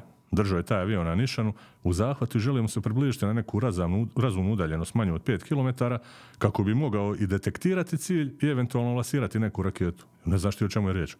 A on i ne shvaća da on njega promatraju... od Oni njega trenutka snimaju čitavo vrijeme. jeste. izle- čim je izletio. Tako. Jeste. I u tom trenutku osjeća jak udarac s lijeve strane, biva pogođen raketom i uspjeva se katapultirati. Dva dana kasnije pronalazi ga jedinice Jugoslovenske vojske, a on je ta puna dva dana pješačio teritorijem Kosova skrivajući se od boraca OVK koji su ga tražili nakon rušenja MiGa-29. Sad ću malo digresiju, znači on spominje u emisiji Niko nije rekao neću, kako i kada se katapultirao, bio sretan što mu se otvorio pada u što je doskočio, što nije se ozlijedio pri tome. Imao je službeni pištolj sa sobom, znači onu opremu ponio je sve i kretao se tim teritorijem i naišao je na nekoga pripadnika OVK sa nekom puškom u ruci. I oba dvojica su jedan na jednu stranu, drugi na drugu stranu. Ovaj u tom momentu bacio kacigu, ja mislim da je tako rekao.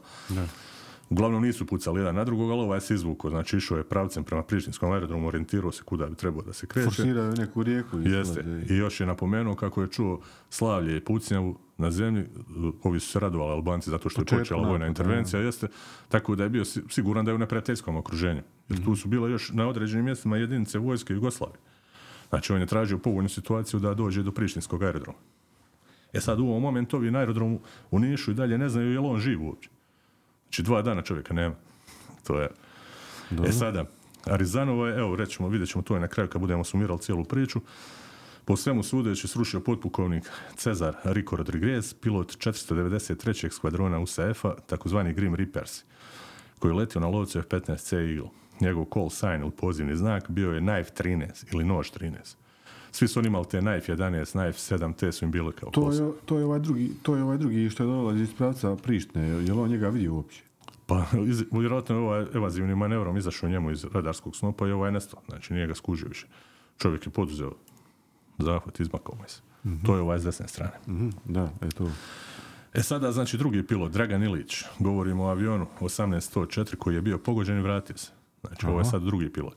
U 8 sati i 12 minuta, prve noći 24. marta 99. još jedan MiG-29 serijskog broja 18104 s majorom Draganom Ilićem za komandama uzleće iz Niša u borbeni zadatak. Upućen je u borbenu zračnu patrolu, Combat Air Patrol, iznad graničnog reona Metohije i Albanije. To je ono CAP, Combat Air Patrol.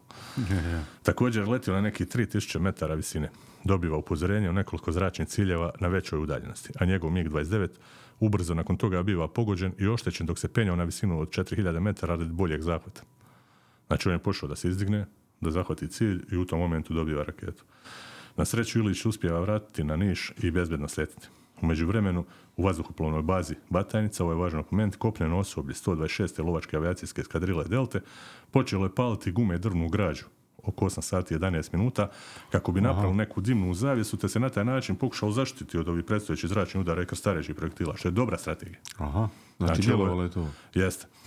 E sada dolazimo do Nebojše Nikolića, još jednog sudionika mnogih emisija i rasprava. Bio je čak i na jednoj tribini, pa ću se ja i osvrnuti na taj dio. Oko 8.30 operativni centar korpusa protiv vazdušne odbrane naređuje da dva lovca MiG-29 uzlete. U 8.37 uzletio je major Nebojša Nikolić na lovcu MiG-29 serijskog broja 18111 Ovo je Batajnice. Jeste. tako. I to u smjeru sjeverno prema gradu Bečeju. Znači, kreće se Mađarskoj, prema Vojvodina, Mađarska. Međutim, uzbro je- ubrzo je otkrio da je njegov radar i sistem za navođenje projektila su bili neispravni. Oko 8.40, dakle samo 10 minuta nakon uzlijetanja, major Nikolić biva pogođen također na neki 3000 metara nad reonom mjesta Titel oko sela Knićanin. Ali se uspio katapultirati. Prema kasnije objavljenim informacijama, Nikolića je srušio kapetan Mike Dozer Schauer. Ovo je bio gost u, na YouTube ovom podcastu koji je pričao o toj situaciji, ovaj Mike Dozer, koji je letio na lovcu F-15C serijskog broja 860169. Kako je sam tvrdio Major Nikolić na jednoj tribini, tada je postojalo samo 10 funkcionalnih aviona spremnih za odbranu, dok su ostali bili u takvom stanju da se sa njih dijel, dijelovi skidalo, odnosno vršila se kanibalizacija kako bi drugi avioni mogli letiti. Znači u tom momentu od 16 aviona 10 je operativno. Test, ok, Od ovih devet što su na batajnici, znači četiri su funkcionalni. ok. Prema njegovoj tvrdnji bar. Ako, ako sam ja to dobro skonto, sad mislim, nisam bio tamo pa ne znam, radi ovih šublerica da Pa napomenem. evo, vjerovat ćemo im. Vjerovat ćemo im, da. E sada, e, na Uglavnom, 120... uglavnom 2-0 je za F-15. Jeste, za sada. 127. lovačka avijacijska eskadrila je tog jutra zaposjela četiri aerodroma, ovo je evocira, znači Nikolić, na teritoriju Jugoslavije. Na svaki je raspoređeno po dva aviona MiG-29, osim na Batajničkom aerodromu, gdje su čak četiri MiG-29 bila u stanju pripravnosti. Ovo je naknadna disperzija, jel? Ne, ne, ovo je, govorimo o onome, on sad priča onu priču koju Aha, smo mi govorili. Ali ih je devet na Batajnici, ovi pet nefunkcionalni. Znači, ovi ne rade. Znači, također je potvrdio kako se u Batajnici nalazilo pet pilota sposobnih za letenje u svim uvjetima. I ovo je važno. Znači, nije svaki pilot osposobljen. Bilo je tu da. i mlađih pilota koji nisu prošli dijelove obuke. Noćno letenje i to. Sve. Noćno letenje, lov, dog, fight, borba, manevri, sve živo. Znači, znak za uzbunu bio izdat negdje oko 18 sati, pa su dva pilota bila uz avione u takozvanom pripravnosti broj 2, kako on napominje. To je značilo da piloti budu cijelo vrijeme uz avion, dok je prva pripravnost značila pilote u avionima, da uđu unutra i sjednu. U 19 sati stigao je signal za pripravnost 1 i Nikolić sjeda u svoj MiG 29 18 111. Satak poslije, oko 19.50, dolazi do prvi eksplozije. Čovjek je svjestan da je riječ o ratu. Odmah im je stiglo naređenje da se svi slone u sloništa koja su se nalazila pored aviona. Poslije nekog vremena stiže i signal za polijetanje, te kako je rekao na toj tribini Nikolić je prilikom penjanja u avion ispala baterijska lampa za noćni pregled aviona. Nije ga pregledao, jel? Nije, čovjek je uletio, znači ono, navrat na nos. On je sjeo u mig, vezao se i nakon pokretanja uzletio. Tu odmah dolazi do problema. Nikolić ustanovljava kvar na jednom od značajnih uređaja, posebice za noćno letenje. Nije mu radila, kako on kaže, kursna sistema. To je sad termin, mislim, ko želi nek vidi o čemu je riječ, da mi sad razlabamo dijelove MiGa 29, nećemo, Boga. Da, nek, nek mi ovi što nas stalno kontroliraju u izjavama, ne, ne želim objašnjavati šta je kursna sistema. Odmah je kvar javio preko radio stanice, a komandant mu kaže kako ima magnetni kompas za krajnju nuždu, te dodaje da je tako i poletio. Znači, doslovno, naređeno izvršeno. Javili smo odmah kako se u Vojvodini nalazi veći broj ciljeva, te da odmah poleti na 3000 metara i zauzme zonu Zre, e, Zrenjanin Bečej. Znači, to je neka zona leta. Tvrdi kako je odmah po uzljetanju iza njega nešto eksplodiralo, te da je to uzdrmalo avion. Vidjet ćemo o čemu je riječ. Nikolić nastavlja s letom, a odmah se javio drugi problem. Oficir za navođenje nije im odgovarao, usprkos njegovim pokušajima da stupi u kontakt s njim, kao i Znači, Ilja Rezano. ne radi ni radio veze. Da, ne radi sljedeće. Posumnjao je on kako je Tomahawk Aha. pao na stanicu kod Pančeva. To je ona eksplozija koju je vidio. Kad je uzleto. Aha. Tako da mu se ovaj oficir zato i ne javlja. I Njemu to, je uređaj To je radio. baš bilo to, jel? To, to izgleda bilo to, da. Pa zar nisu imali neki rezervnog oficira za vezu? Ne, nije, nije postalo to, jel? Vjerovatno ne. Znači, to je, to je ret. Da je postalo, javio. Javio bi se sigurno. Tvrdi kako je na njega ispaljeno oko šest projektila. Pa je može. pouzeo niz manevara za izbjegavanje čuvenih evazivnih Pa dobro, manevara. njemu je baroza radila, jel? Da, očigledno. Jer, znači, ako zna da je označen bio sa Pa šest... Pre... Da. Uskoro krećkom oča oka primjećuje sjenu te vrši borbeni zaokret. S desne strane pojavlja se plamen koji mu se širi na cijeli avion. Počinje osjetiti vrelinu u rukama, javlja posljednju poziciju selo Knićanin i javlja da je pogođen te će se katapultirati. Kaže i kako je čuo zvuk aviona kad se katapultirao. Znači, vjerovatno avion koji ga je pogodio negdje iz blizine. Čuo je, znači, prolet NATO-ovog aviona pored sebe. Ja vjerujem čovjeku, mislim. Padao je na ušće Tise u Dunavu u blizini grada Titela, na vrlo močvarno područje, puno kanala i vrba i neki rit, doskočio je na meku oranicu, avion pada neki 300 metara od njega. Oko jedan sat iza ponoći pojavljuju se i SAR helikopter Search and Rescue Gazele, a on pali suvu travu kako ga primijetili. To mu je pomoglo pa je helikopter sletio blizu njega. Pilot tog helikoptera koji je spasio Nikolića je gostovao sa njim u emisiji jednoj koju je vodio Milomir Marić, čuveni srbijanski novinar. Meni je izgledalo u toj emisiji da je Marić u izuzetno pripitom stanju, postavio tako glupa pitanja, tako, ano, a Marić ovako postavlja pitanje. I šta, kad ste vi sad upalili avion, jel se sad... Pa... Ja, ono, kad doba jedan od tih pilota ustao i napustio studio. Nemoj me za Jeste čovjeku, znači, prešlo preko svake... Ima li to na YouTube? Ima, ima. Znači, Morat ću. Da, on je, Ma- Milomir Marić od sebe inače takav kakav jest, ali ona, postavlja takva pitanja u jednom momentu, ako se dobro sjećam, i šta sad, ti pritiskaš tu dugme, i šta onda, kao šta se vidi na... I ovaj govori, pa to su... A ovo je ozbiljno, u njemu odgovara. I onda sad u jednom momentu kao Predrag Milutinović Grof, koji je gost u studiju, objašnjava svoju situaciju kako je oboren iza Jastrepca, pa ono, i on njemu govori, i šta onda, šta si ti htio? Kaže njemu Grof, htio sam da pojedem onu masku što sam imao na licu. Znaš, čovjek više izludio sa njima. Ali, ali Milomir Marić ima karakterističan zvuk. Nadam se da sam ga dočarao kako jest. Pogled. Da. Uglavnom, E, kad je ova gazela došla po njega, u tom studiju sa Milomirom Marićem bio je i taj pilot na gazeli koji je izvukao Nikolića. Pa su njih dvojica govorili zajedno o svom iskustvu to, te Ali ovo situacije, što je zanimljivo da je zanimljivo. ovdje u spašavanju pilota e, sudjelovala ova gazela. E, Poslali su helikopter po njega. Da, da. A dosta ovih pilota koji su obrni uopće nisu im slali nikve e, spa- Evo, spašavanja, ništa. Ovaj je javio poziciju i javio da iskače. To je taj važan detalj. I oni su odmah Ako javiš poziciju, znači, Znači, mogu gdje si, tu si negdje, Aha, da, da. Znači, iako je ovo bilo opasno. Ta gazela je također mogla biti žrtva napada. Da, da. Znači, mogao je se naći tu neki ne? američki avion, doviđenja, ide borbeni helikopter, nemate na karti. I pitali su ga ovi iz gazele kako je, da li su mu ruke, noge na mjestu i odatle helikopterom lete u Batajnicu. Te dodaje kako je prebačen na Vojno-medicinsku akademiju u Beogradu. Sutradan ga je posjetio general Ljubiša Veličković. Njega ćemo spominjati u drugom dijelu. Riječ je o komandantu ratnog vazduhoplovstva protuvazične odbrane koji je poginuo na položaju na jednoj radarskoj postaji. Kad je tražio od posade te postaje da uključi radar, da on vidi kako to funkcionira, u tom momentu je Harm doletio i pomijao sve. Raketa koja ide na, radar, na radarski signal. Znači, to je najveći gubitak. Gledačko Mislim, kad znači. gledaš po činovima. Aha. Čovjek je komandant. Pogibio to generala. Pogibio komandant Mhm. ratnog vazduhoplovstva i protuvazdušne odbrane. Mislim, katastrofa. I on je onaj, Ljubiša Velišković mu je u tom momentu kad je došao u posjetu kazao da je se on suprostavio formaciju čak 24 aviona. E, on je to kazao na ovoj tribini, moram napomenuti, u predečeri rata povodom obilježavanja jedne od godišnjica od početka NATO bombardovanja Savezne Republike Jugoslavije. Znači 24 aviona je napao s jednim MiG-om 29. Jeste, znači jako Je li on, ravnopravno. je on bio svjestan da napada toliko, toliko tako brojnu neku skupinu? Ne, on je samo znao da je šest projektila išlo prema njemu. To je možda prvi set. Nekoga je potkačio. Međutim, onaj kažem, cijela ova priča, uz dužno poštovanje prema svemu, ja ovim ljudima, znači, skidam kapu, oni su stvarno sjeli u, u avione koji nisu bili ni za što. Njihov jedini zadatak je bio da uzlete i da budu oboreni. Prema, š- oni nisu imali nikakve šanse, ali doslovno. Da I ima, svi su oni toga ima dosta emisija baš pri, pri, pri- pitaju ove svjedoke, pa zašto ste uzlijetali? Sklonimo je li bilo nekog drugog da. smisla? Da, da, Skloni politiku, je bilo nekog drugog rješenja? A najbolje rekao čovjek, čitav život sam školovan za ovo. I sad kad je trebalo da uzletim, ja sam trebao reći neću zato što mi ne radi SPO. Da. Ko, kako će on objasniti običnom građanu šta je SPO, što ne radi, ko je kriv za to? Da. Mislim, u, u ovoj emisiji kad budemo grofu, u grofu pričalo, podsjeti me, molim te, o Predragu Milutinoviću, jednom od najboljih pilota, evo sad ide odmah iza. Znači da napomenem ovo vezano za održavanje. Ima jedan, O, jedna izjava Od emisiji. 96. do, do 99. hoćemo o tome pričati. Naravno. Tako. Znači, nakon Nikolića uzljeće pilot major Ljubiša Kulačin na avionu MiG-29 L-18 sa serijskim brojem 18105. Uzletio je negdje oko 20 sati i 40 minuta, te leti u smjeru sjevera na, opet na neki 3000 metara. On su neki imali zadatak 2000-3000 metara izviđanje, presretanje i onda bi se podizali.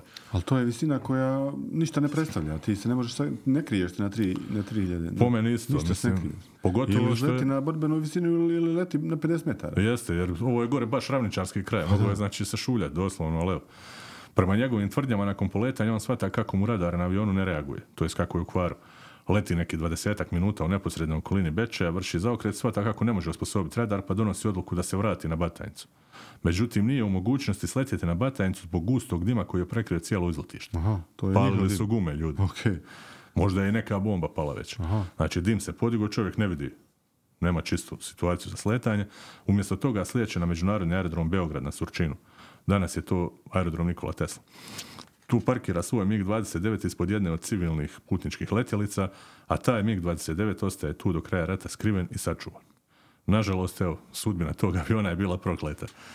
Taj avion serijskog broja 18105 izgubljen je u udesu koji se dogodio 7. jula 2009. godine tokom priprema za aeromiting na Batajnici. Tom prilikom na avionu je poginuo pilot aviona Rade Ranđelović i vojnik Milan Ulemek na koga je na zemlji pao ovaj avion. Svašta. Znači, to je bio gubitak toga Ali evo, 18.105. zanimljivo je da, su oni da je on sletio na Sučin i sakrio ga ispod I civilnog čitavo aviona. vrijeme rata bio ispod toga aviona tamo sakrio. Aha, nisu ga koristili, jel? Nisu, ima snimka, ali to je zanimljivo. Tek su nakon rata skontali ovi NATO-vi, NATO oko flote, što kaže ovi što su gledali te snimke, da je na Surčinu parkiran Pa putnički dobro, avion nije koji ima dvostruku nije sjenu. predstavljao opasnost, jel? Ne. I ti sad vidiš sliku, ima slika iz, Aha. iz viđačkog aviona, vidi se taj, mislim da je DC-9 ili neki ovi putnički avion. Civilni, dobro. Civilni. I vidiš dvostruku sjenu ispod. I te kad malo scrollneš, ono, još, još, još, vidiš, a dva repa od MiGa 29 učene dole ispod. Znači vidiš ga sakrivenog doslovno. vjerovatno oni znali da je tu. Pa šta možda, će- niste, ali niste htjeli ono, gađati aerodrom civilni bez veze. I sada dolazimo do ovoga po meni najboljeg pilota, odnosno jednog od najboljih pilota 127. lovačke avijacijske eskadrile Vitezovi. To je ujedno posljednji peti lovac koji je poletio te prve večeri na toj vazdušnih udara. Bio je po mnogima najiskusniji Predrag Milutinović Grof. On je u 20 sati 40 minuta izdajni signal, znači svi u vazduh što kažu. Zapovjednik 127. eskadrile, pukovnik Nebojša Đukanović, izdaje naredbu da polete dva lovca MiG-29 i jedan MiG-21 u presretanje neprijatelja. Prvi koji se našao na pisti bio je major Predrag Milutinović Grof, a za njim Đukanović, obojica u MiG-29. Zanimljivo tu je kapetan Saša Olujić na MiG-u 21. Milutinović sjeda u 29 serijskog broja 18106, ali ubrzo stiže naredba kako niti jedan MiG-21 ne smije uzletiti. Drugim riječima, kapetan Olujić bio je najbliže tome da na avionu MiG-21 uzleti u susret NATO avijaciji. Međutim, djelovanjem generala Smiljanića, komadanta tadašnjeg, svi MiGovi 21 su ostavljeni na zemlji. Nije im dozvoljeno uzlijetanje. On je to rekao da je uradio e, upravo iz tog razloga. On je Milošević objasnio zbog Dobro. čega ne bi trebali MiGovi 21 uzletiti jer su oni izuzetno inferiorni ciljevi odnosno na NATO avione, te da bi njihovo masovno obaranje spustilo moral pilota. Aha, negativno djelovalo. negativno djelovalo, znači na taj način vjerojatno sačuvao i neke živote. Evo. Znači ti MiGovi 21 nisu bili podignuti, ovaj Olujić je bio najbliže da uzleti taj dan kad je Grof uzletio, znači tu večer. On je trebao na 20 jedinici da uzleti.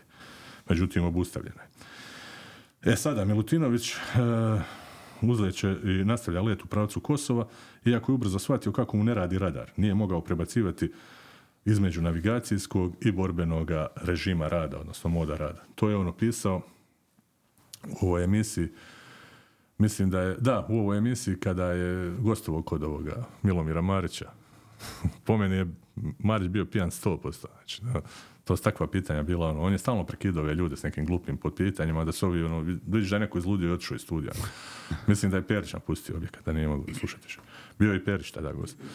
I sad je on opisivao tu situaciju kao, ovaj grof je bio jako emocionalan u toj priči, objašnjavao je kako je on kao sjedio je, gledali su dnevnik, Dobro. i čuli su eksploziju i rekao, aha, evo počeo je rat. I kao, hajmo se mi premjestiti. Oni su sjedili negdje gore u nekoj kancelariji, kao idemo dole u neki podzemni objekat. Kao. I dobivaju tu naredbu. Sad on priča svu tu pripremu aviona, kako on izlijeće, kako ti mehaničari onaj, trče da, da mu da zapuste avion, da radi, da kreće ovo ono i on njih još kritikuje tu usput, pa se čovjek kasnije izvinjava u toj emisiji rekao da mu je žao što je te ljude u tom momentu vjerojatno nagazio malo kad je ulaze u avion i stalno mu je u glavi bila misao kao šta sada ja zarulam brate i rupana ono, samo da, Da, da, da, uzletim. I kao, ovo je doslovno njegova izjava, pa ćete mi oprostiti, ono, rekao je, kad sam uzletio, ono, i onda sam rekao, e sad ću da vam, pa je lanuo. Majko. E, da. I onda je shvatio da ima problema sa ovim prebacivanjem, kao od muke je htio da pojede onu pilotsku Znači nije masku. mogao nikako borbeno djelovanje, jel tako? Ne. I prima dva upozorenja na RVR uređaju, nakon čega odlučuje da sleti u obližnju vazduhoplovnu bazu Lađevci, koja je u tom trenutku bila u apsolutnom mraku. Kad je konačno uspostavio radio komunikaciju, Milutinović dobiva uputstvo da sleti u Niš. Leteći na nekih 1800 metara iznad mjesta Ribarska banja u blizini planine Jastrebac biva pogođen. Znači dok je se povlačio, jel? Dok je doslovno u, u prilazu za sletanje. Aha. On će kasnije, znači, ovecirati uspomene na ovo rušenje u jednoj emisiji, gdje je bio, evo, kažemo, kod Marića gost sa još trojicom pilota, gdje je on detaljno opisivao. Prema toj tvrdnji, a i u mnogim drugim javnim istupima, Milutinović je apsolutno tvrdio kako je pogođen sa zemlje, to je od jedinica PVO vojske Jugoslavije. Kad ga je Milomir Marić ono upitao, pa šta onda su te naši pogodili? On je rekao, pa događa se to, mislim, nije to... Friendly fire. Da, događa se. Doslovno čovjek rekao događa, pa nije to samo kod nas, kao Pa događalo se u Vjetnamu, da je dosta aviona oboreno prijateljskom vatru, u Zaljevskom ratu, ne znam, desi se, mislim, nije to... I čovjek 100% tvrdi, međutim, Milutinović je tu naveo jedan zanimljiv detalj, kao on je iskočio, uspio je doći do jedne obližnje kuće gdje je ugledao svjetlo, pokucao, pozvonio kod ljudi na vrata, ljudi su otvorili vrata, primili ga, gledali ga u čudu, čovjek stoji u kombinezonu, dobar dan, ja sam Milutinović, čovjek govori, ja sam također Milutinović, znači dolazi kod čovjeka koji se preziva isto kao on. I prema njegovim riječima u tom trenutku vidiš njega u letačkom kombinezonu na vratima, još nisu bili svjesni činjenice da je rat počeo. Ljudi su gledali neku emisiju na Pa ne, televiziji. ne dnevnik. Da, jel? ništa im nije jasno bilo. I u rano jutro on se javlja znači, svojoj jedinici iz bolnice u Kruševcu. To je Kruševac mjesto znači, u, pod, u podnožju planine Jastrova. Napad na Batajnicu otpočeo je znači 24. marta 99. oko 8.40 sati i unatoč migovima 29 koji su podignuti s ove baze, precizno vođenim streljivom izvršen sudar na ojačana vazduhoplovna skloništa, a napadi su trajali do 4 sata ujutru sljedećeg dana. Jedan avion tipa MiG-21 je uništen, a dva su oštećena. Također je uništena i sva municija i pričuvni, odnosno rezervni projektili 126. lovačke eskadrile. To su ovi projektili zrak-zrak. Jeste. Znači, to su bili za MIG-ove 21 i za... Znači, ovo je bio žestok udar u tom momentu. E sada možemo napraviti sumiranje ove Ajde. prve noći. Znači, sumiramo li ovaj učinak prve noći. Kad je riječ o vazdušnim borbama i obaranjama, možemo zaključiti kako je RVO i PVO SRJ izgubio tri aviona tipa MiG-29, a jedan je oštećen. Niko od pilota tada nije poginuo, a jedan pilot se u tom trenutku vodio kao nestao, jer je nakon dva dana čovjek došao, riječ o Ilja Rezanovu, a tokom prve noći udara čak tri NATO pilota su tvrdili da su postigli pobjede. Sad ćemo objasniti o čemu je riječ. Potpukovnik Cezar Rico Rodriguez oborio je drugi MiG-29. On je upravljao znači, lovcom uh, F-15C serijskog broja 860169 i on je oborio znači, MiG Ilja Rizanova iznad Kosova. Napomenimo i to kako je on znači, uh, postao popularan još i kao posljednji as USAF-a, koji je prije Arizanova tokom Zaljevskog rata 1991. srušio još dva miga. Znači, on je imao na svom skoru ukupno tri aviona u tom momentu. Da. Kapetan Mike Dozer Schauer, ovaj o kome smo govorili malo prije, koji letio na F-15C serijskog broja 860169, predvodio je borbeni paket od osam aviona. Mike je ispalio AIM-120 Amram i AIM-7 Sparrow na MiG koji se pojavio kao cilj. On je odgovoran za rušenje MiGa-29 na kome je letio Nikolić, Nebojša. Prema tvrdnjama, nekim tvrdnjama, nizozemski pilot major Petar, odnosno Peter Wobble Tanking lansirao je Amram projektil, nakon čega je jugoslovenski MiG-29 prema njegovim riječima nestao sa zaslona njegovog radara. Njegov F-16 MLU pripadao je 322. eskadrili nizozemskog ratnog vazduhoplovstva i nosio je serijski broj J063, ima dosta slika tog aviona na internetu. Aha. I ovaj, za njega se tvrdi kako je oborio avion Predraga Milutinovića Grofa, iako ja sam skloniji vjerovati Predragu Milutinoviću da je on oboren od strane PVO jedinica. Znači tu je ta zbunjenost. Vjerovatno onaj ga možda je opalio projektil, ali Ne znam, evo. Znači kad gledaš, kad gledaš sve izvore, Dobro. tri NATO pilota su kreditirana s pobjedama tu veće, tri miga su oborena, a tri pilota Jugoslovenska tvrde da su dvojice da su srušena u zraku, a jedan sa zemlje. Znači ovaj Peter Wobel tanking mi je najtanji što kažu, tanking. Pa dobro, on je rekao da je opalio. On tvrdi da je, da, da je njemu nestao. Moguće da ovaj je nestao s radara kad je pogođen sa zemljom. Mislim, sasvim normalna stvar, ali eto, hajde. O, u ovom slučaju, znači, to je ta zbunjenost, to je jedan od mitova ovoga rata. Znači, to su ratovi na forumu koje je srušio Predraga Miltinovića Grofa. Znači, kod ovih imaju ono američki forum, ima i srbijanski forum, pa se uključuju Aha, različiti komentatori. ja. Tu su čak neke više, neke izjave izašle, otišle u legendu. Znači, mislim, cijeli ovaj rat je bio pun kontraverznih priča. I s jedne i s druge I s strane. jedne i s druge strane. Aha. To su takve izmišljotine bile da je, da je teško bilo. I ovo što mi sad govorimo, moguće da je neka neistina rečena. Jer nikad nećemo znati sve informacije o nekom ratu. To je nemoguće. Ni o ovom našem ratu u Bosni i Hercegovini. Znači, sad ćemo pričati kasnije o Periću, Slobodanu Periću, Zoranu Radosavljeviću i njihovoj misiji, gdje su mnogi tvrdili kako je njihova misija bila doletiti u Bosnu i Hercegovinu i oboriti AVAX koji je letio na teritorija Bosne i Hercegovine. Na taj način možda je pokušano da se da neka viteška dimenzija toj Aha, akciji. ali Perić to nije ja... Nije to niko nik- potvrdio. Nikad, nikad nije ni rekao. svojoj nije nikad niko. Pa ni komandanti ovi koji su kasnije davali izjave. Znači, Perić je često puta ulazi u sukobe medijski sa komandom ratnog da. vazdušnog. Znači, nikad niko nije tvrdio da je riječ bila o misiji rušenja AVAX. To je, mislim, glupost nulte kategorije. Ali eto, mislim, masa je ti I o nekih... tome pišu, da. Da. Od onih priča kako su ovi modificirali radare, napravili neku specijalnu opremu, pa Mikro, rušili mikro, F-107. mikrovalne pećnice, nešto. Da, mikrovalne pečenca koje su navodili. Mislim, ono, Pa jedan je pričao nešto da spalili nekve freze, nešto na njivi, da, onda Jeste, da ovaj. zagrije freza pa da vidi Dani Zoltan, ovaj, ja. jedan, od, jedan od zapovjednika raketne jedinice koja je srušila F-117. Imao je malo ovako nekih izleta u, Medijski. e, ko braće Grim, ali dobro, ajde. Mislim, čovjek je stručnjak u tom području, ne mogu ja njemu sada pare, ali neke njegove priče djeluju zaista ono, Dobro, super ali fantastično. ali evo onaj, Na- NATO zapovjednici su bili iznenađeni onaj reakcijom Da, da, znači komentirajući ove prve NATO udare, general Wesley Clark je napisao, eno, to je ostalo zabilježeno, kako je bio iznenađen reakcijom ovoga Javiera Solane. Šta je zato što je on čuo prve vijesti o prvoj noći zračnih udara, Solena je povikao, to nije dobro. Strahovao je kako će sukob sad još više se produbiti i zaoštriti, jer su zračne borbe u ovoj prvoj noći pokazale kako se Srbi namjeravaju braniti. Mislim, što se ovi očekivalo? Pa normalno, pa jel. pa čak i izraditi udarac, znaš. Ne, ne, oni su kao, ja imam osjećaj kao da je Javier Solana očekivović njih klepit prvu, već će ovi će se predat odmah. Jel, odmah će ga. Ja, evo sad će. Mislim, ono, vidjeli smo kako se to pretvorilo. 78 godina, onih dana agonije, totalno.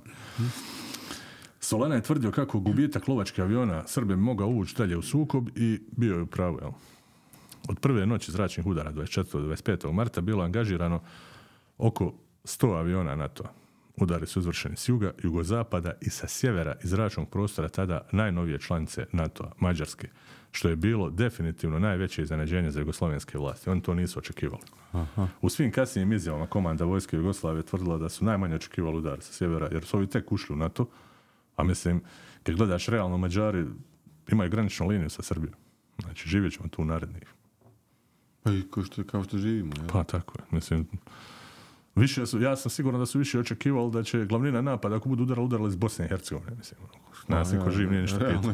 Pa ja, mi, mi smo bili tu isto, mi smo u svojoj kući bili gosti čitavo vrijeme, pa evo i sad.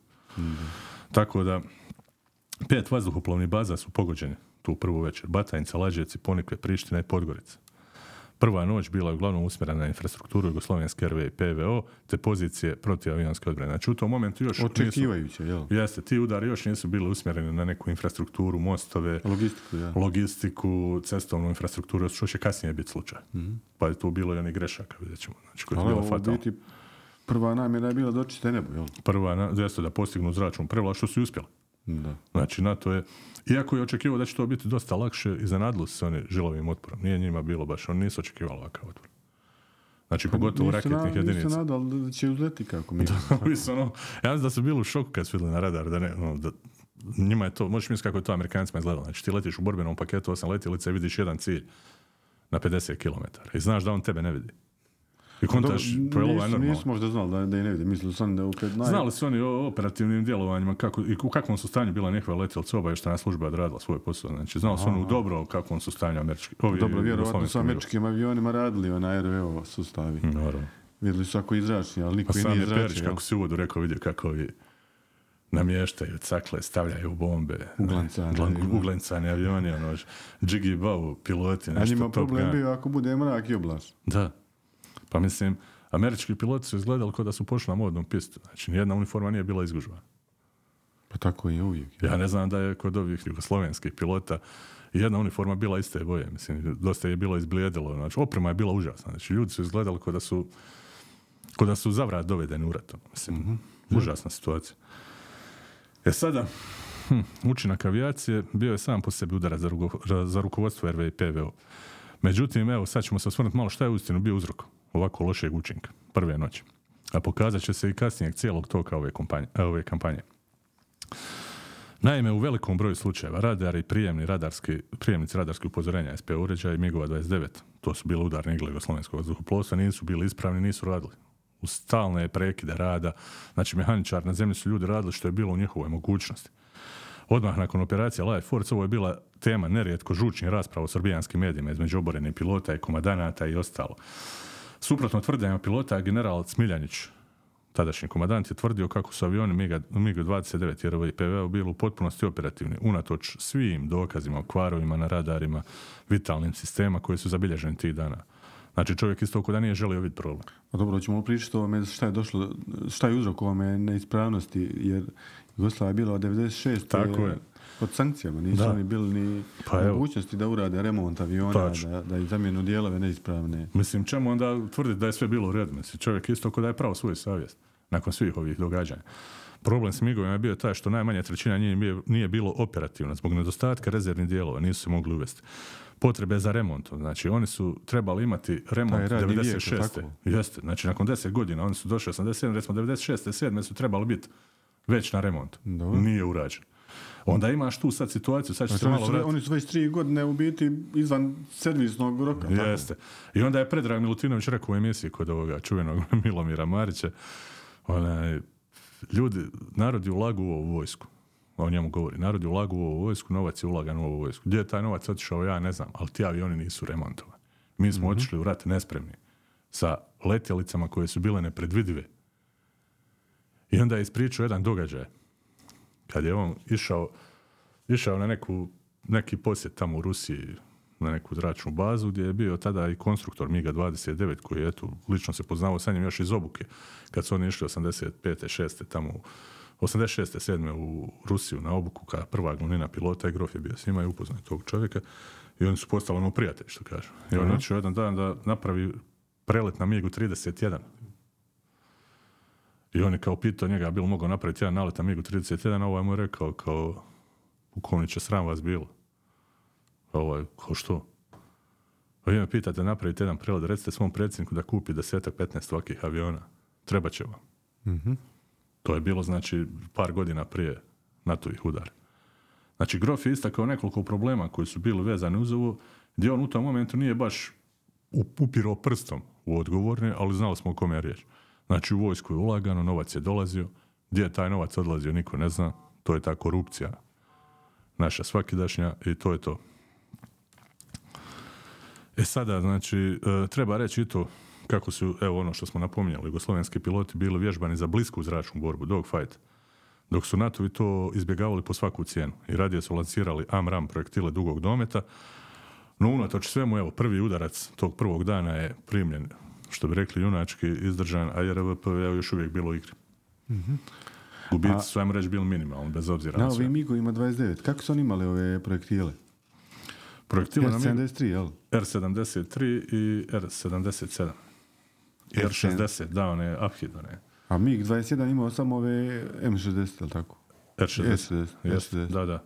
A ovi su imali, znači, ajmo reći neke projektile srednjeg dometa koji, ajmo, ja mislim da je U sistem za njih... idealnim, u, idealnim uvjetima, da su svi MiG-ovi ispravni bili, da je sve radilo. Šta su, su oni opet išta mogli? Pa jesu, mislim da je ono što je rekao Perić u, u emisiji, i to je vrlo važno da se napomene, što je on kazao da su avioni bili ispravni. Mi smo u nekoj bliskoj zračnoj borbi imali šansu. Imali smo projektile Archer koji su bili ili jednaki ili ispred svega što je u tom momentu na kratkim dometnim borbama imao To su ovi R-73. R73. Znači čovjek je imao projektile koji su bili ili jednaki ili čak i bolji. Znači, tad je taj R73 bio jedan od najboljih projektila za blisku na, na, brojčana nadmoć je bila na strani NATO. jel? Brojčana nadmoć, ali da se nešto uradi, što kaže Grof, znači nije samo do aviona i do pilota. Znači, pilot mora manevrima, svojim trudom ono, u zraku da se na neki način pokuša približiti i uraditi nešto. Dobro, ja mislim da su ovi što su letili u paru imali neke šanse i da je sve radilo, da su bili idealni uvjeti opet. Ali ovi sami što su letili, to je, To je ludilo. to je baš ono kamikaza stil. Ja što je, to je za mene, znači, ja ne znam, evo svak ne pođe od sebe, bilo imao hrabrosti sjesti u avion za koji je potpuno siguran, evo u ovom slučaju, da i ne radi kako treba, uzletjeti i suprotstaviti se armadi, to je ipak dvije, tri eskadrile lete na tebe uz različitih smjerova. Neko te može 100 aviona, samo Znači, 100 aviona, koliko je na kraju i sudjelovalo? Mnogo više, jel? skoro tisuću. Ja. A, znači iz različitih pravaca leta, ti si stalno pod nekom opasnosti. Znači svi smjerova. Zemlja je u okruženju, doslovno. Savezna Republika Jugoslavija u tom momentu je doslovno u okruženju zemalja članica NATO. Znači to je strahota. I Bosna i Hercegovina, ja mislim, mogla biti platforma za Ali udar. tada, tada R- Rumunija i Bugarska nisu bila na to članice ili jesu? Mislim da nisu. Da, Ne znam kad je ušla. ne znam, je. Nije Znači, znam da je nije Mađarska zadnja ušla. Da, Nije ta važno. da. Ali Evo, evo sada dolazimo do, do, do, do ove jurišne avijacije Jugoslovenske vojske, jel tako? Da.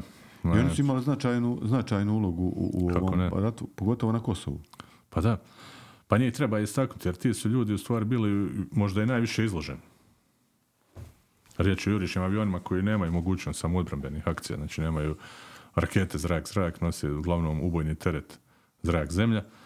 I ipak, znači, unatoč zračnoj nadmoći koju je NATO uspostavio nad Jugoslavijom prvog dana akcije, jurišni avioni RV i PVO izveli su prve zračne napade na kosovske gerilce 25. marta već. Nji, ovi jurišni aviona je bilo znatno više, tako? Jeste, Orlova i Galebova. Udari su imali za cilj položaje oslobodilačke vojske Kosova duboko u središtu Kosova.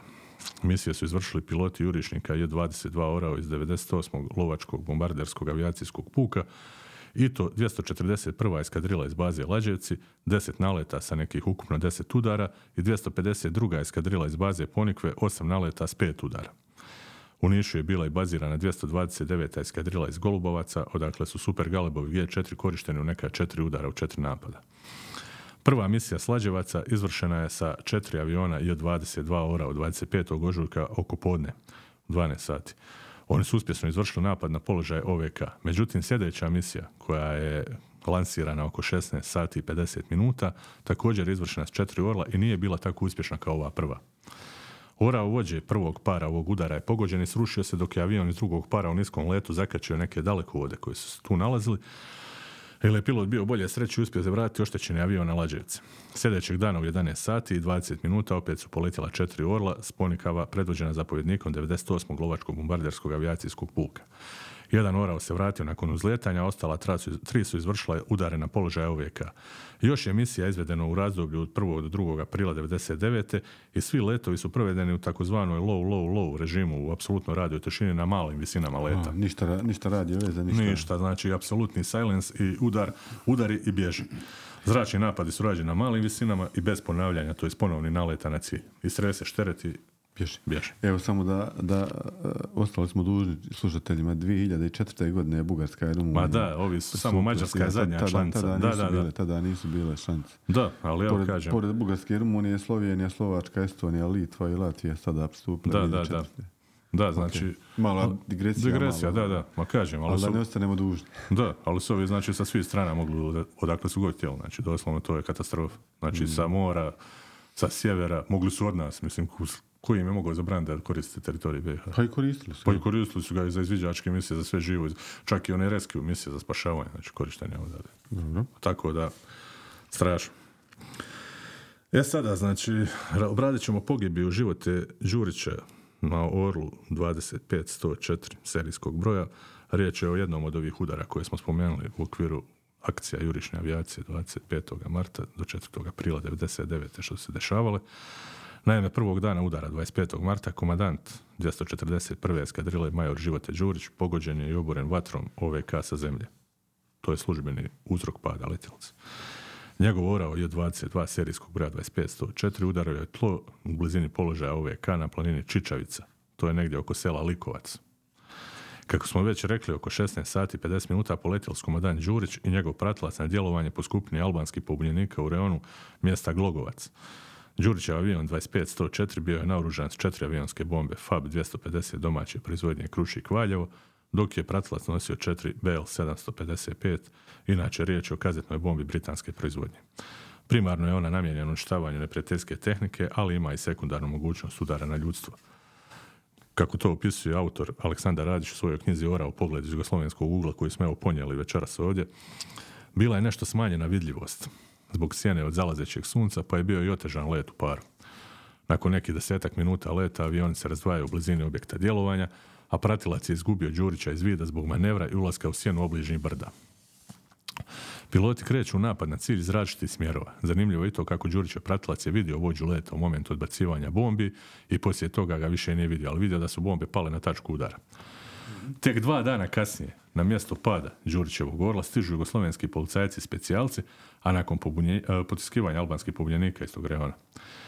Ostaci aviona bili su, došla je i komisija, znači, koja je bila pod pratnjom jednog borbenog vozila i napravili su snimanje terena. Znači, ostaci aviona su bili razasuti na nekom području dužine nekih 350 i širine 150 metara. Oba motora su proletjela kroz kuću na nekih 800 metara od mjesta pada aviona. Nastavila put. Da. I komisija je na taj način utvrdila kako je major Đurić nakon odbacivanja ubojnog tereta nastavio s poniranjem udarivši nekih 200 metara iza mjesta udara bombi, znači od onoga mjesta impakta bombe, znači on je nekih 200 metara iza udario, nije se uopće izvlačio.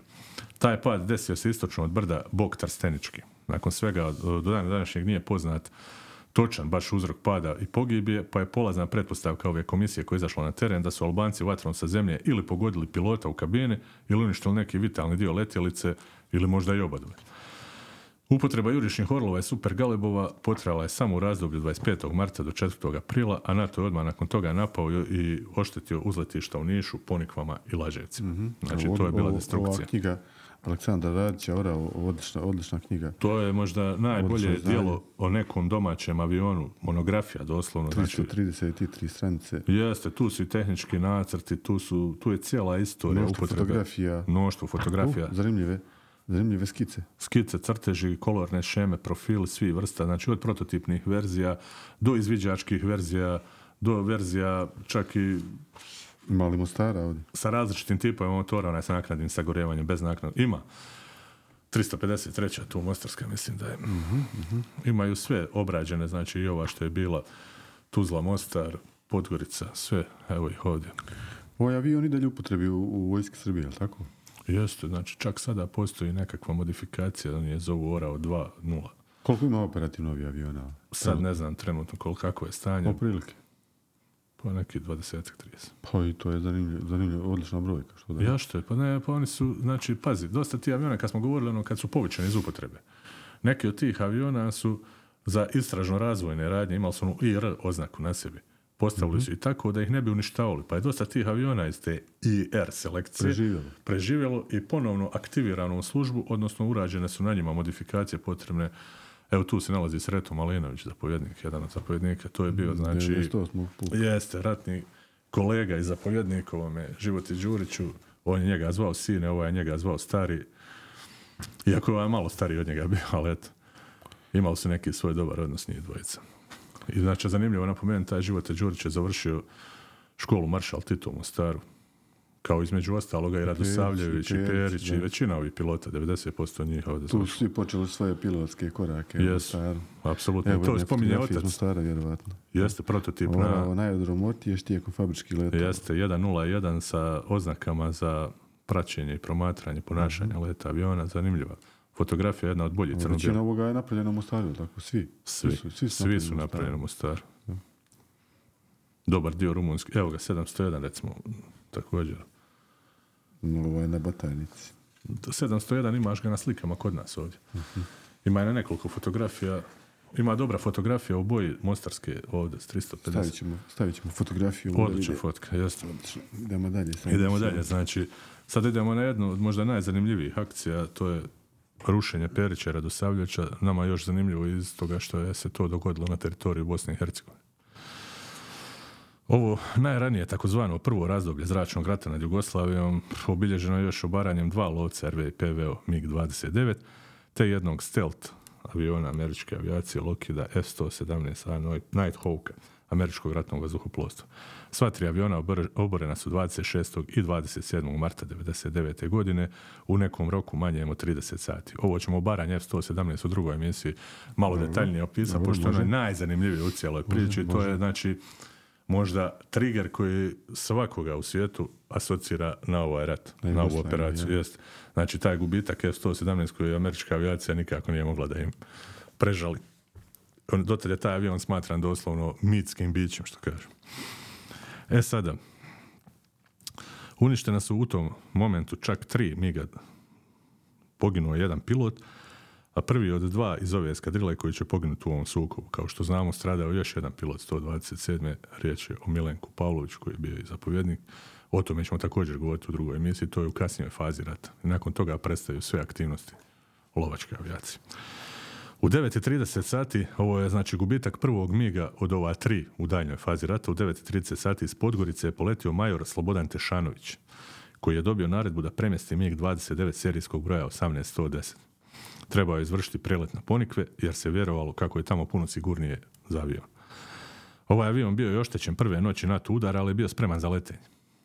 Nakon uzleta Tešanović je nastavio prema zapadnoj Srbiji i dok se približavao aerodromu Ponikve ili uslijed kvara na avionu ili kako kažu bio je savladan umorom nakon što je tri noći bio u stanju pripravnosti, Tešanović biva prisiljen napustiti avion.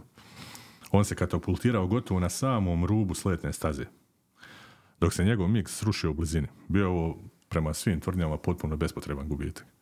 Pa vjerovatno je došlo do kvara na avionu. Došlo ili je, ili je on možda čovjek što kažu zaspo za komanda, ne znam, nešto je se desilo, ali čim ovi napominju, znači ili je zbog umora njegovog, ili A, je Čim je se katapultirao, ne katapultirao vjerujem da je, se, da je a i ja kontam da je nešto, ajde, kvar je 100%, nego evo, mislim da je, ne znam je li bilo moguće da se ovaj avion sačuva, ali evo, Znači, to je još ali pilot je preživio. Znači, može. pilot je preživio, to je a avion je srušen, ali nije oboren. To je najvažnije. Da.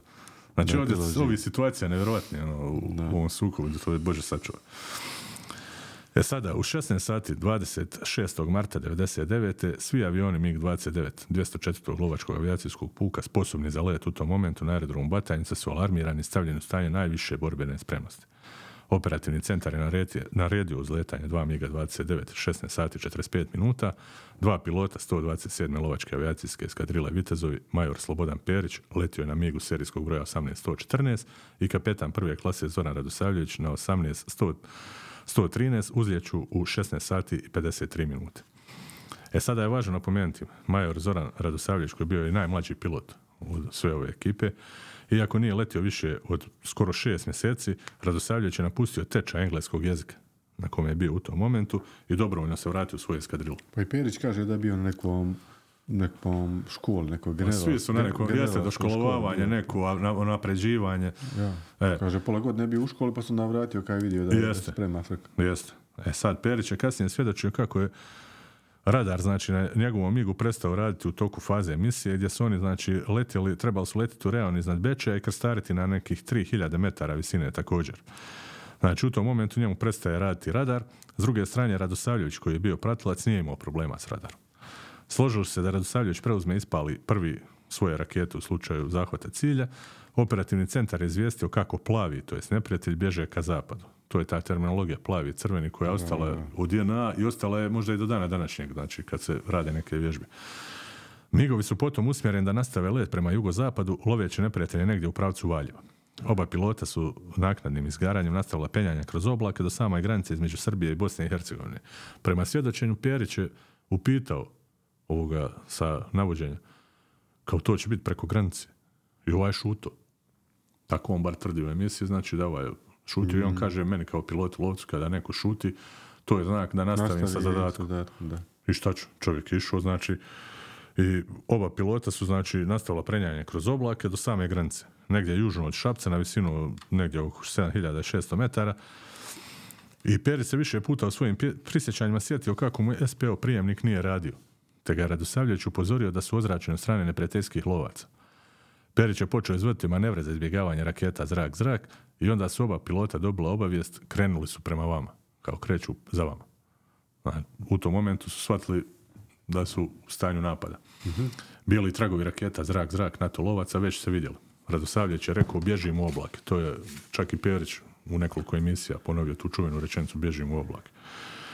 Dok je Perić nastavio manevrirati, nisu uspjeli izvjeći projektila. Perić biva pogođen, a njegov mig se pretvara u plamenu u buktinju i on se katapultira. Isprva je mislio kako ga je srušio Isprva sam mislio znači, da ga srušio ovaj 15C poručnika nekog bomera McMurray, serijski broj 840014, međutim i on i Radosavljević bili su žrtve istog pilota.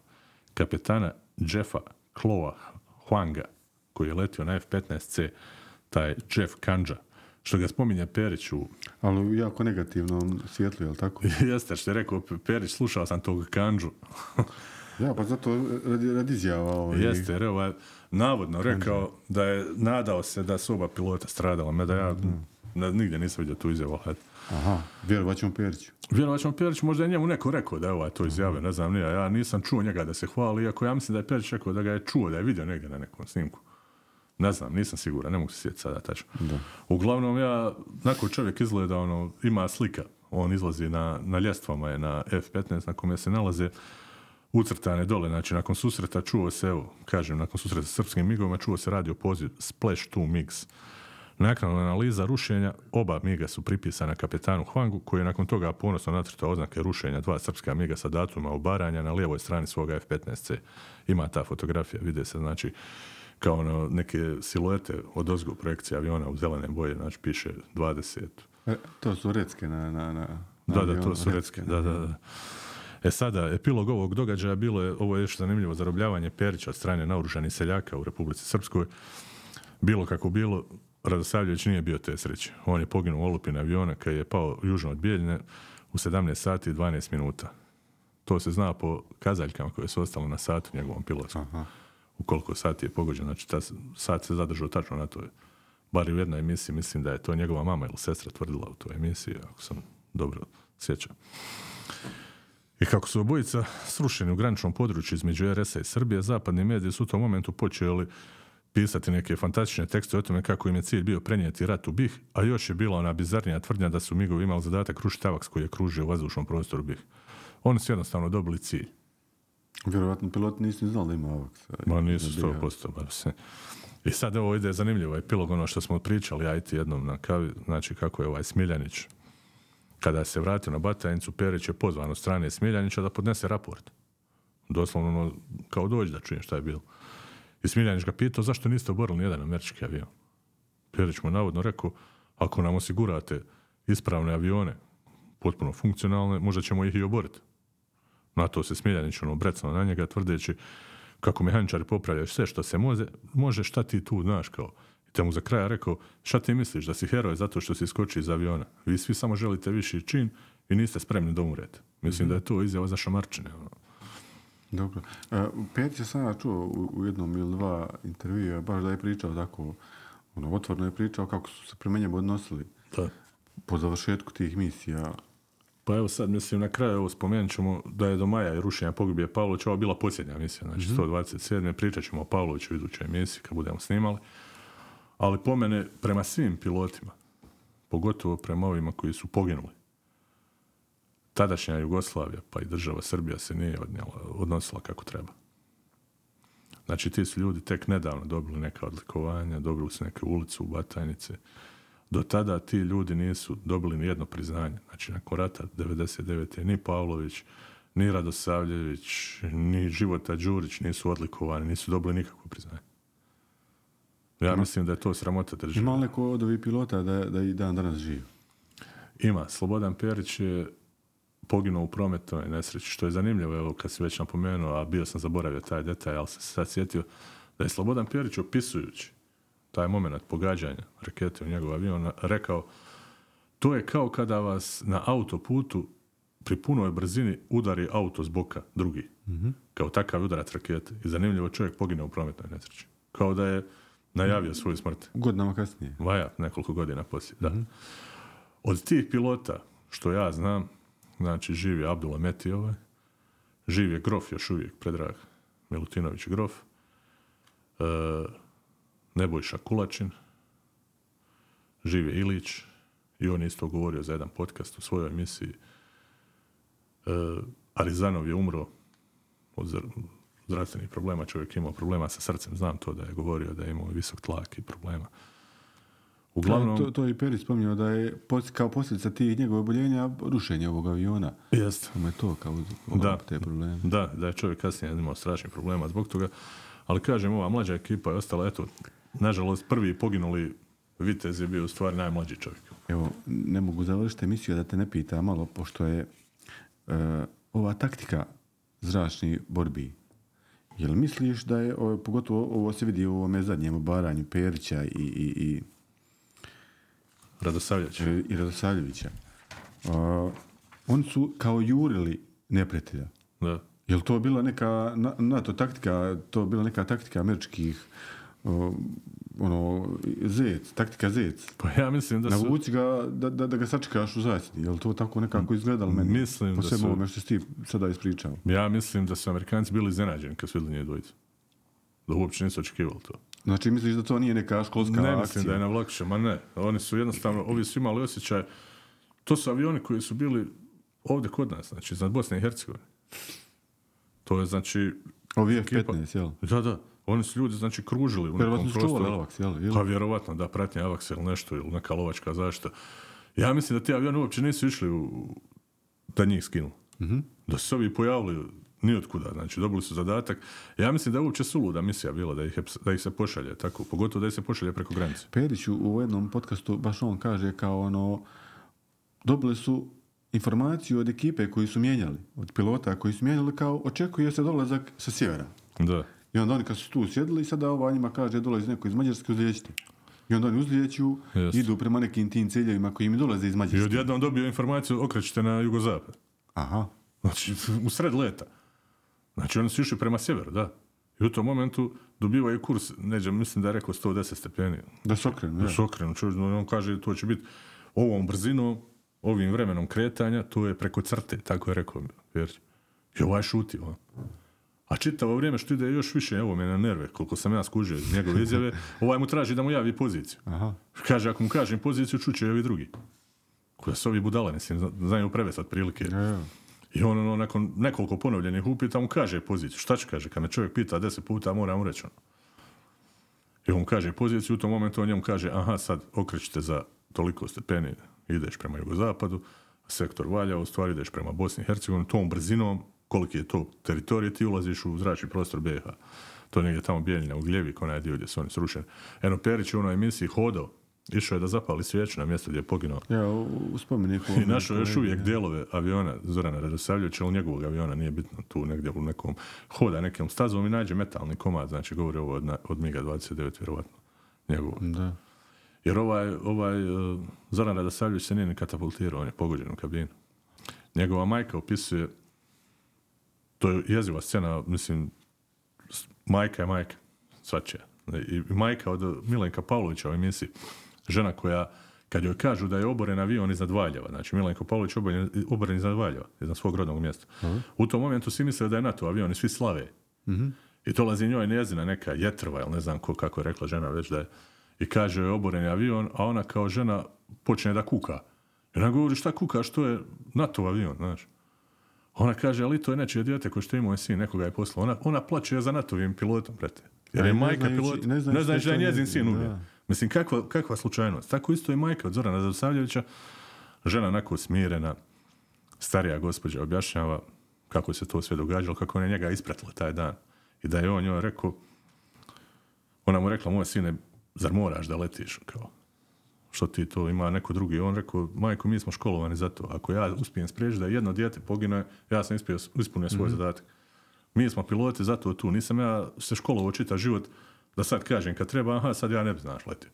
I on je sjedio tu. ovo su sve svjedočenja iz neke emisije. Ako Jeste, iz emisija Sve se može naći Put na u rat, YouTube-u, tako? jeste, ima emisija Put u rat Srbija, znači ima ova, kako se zove, niko nije rekao neću, jedan i Mhm. dva, ima razgovor sa pilotima o agresiji, to je ova emisija Milomira Marića, ima nekoliko svjedočenja, između, ostalog ima i svjedočenje kada su išli u goste kod Grofa ovoga, kod Predraga Milutinovića koji je Mhm. imao neku ambiciju da napravi na Ponikvama neki sportski aerodrom, pa je kao neka gospodarska priča bila i čovjek kad su izveli, i pitali ga opet i opet je on otišao na lice mjesta kod ovoga drugog Milutinovića kod koga se pojavio tu večer pa piju rakiju, pa ono zanimljiva priča.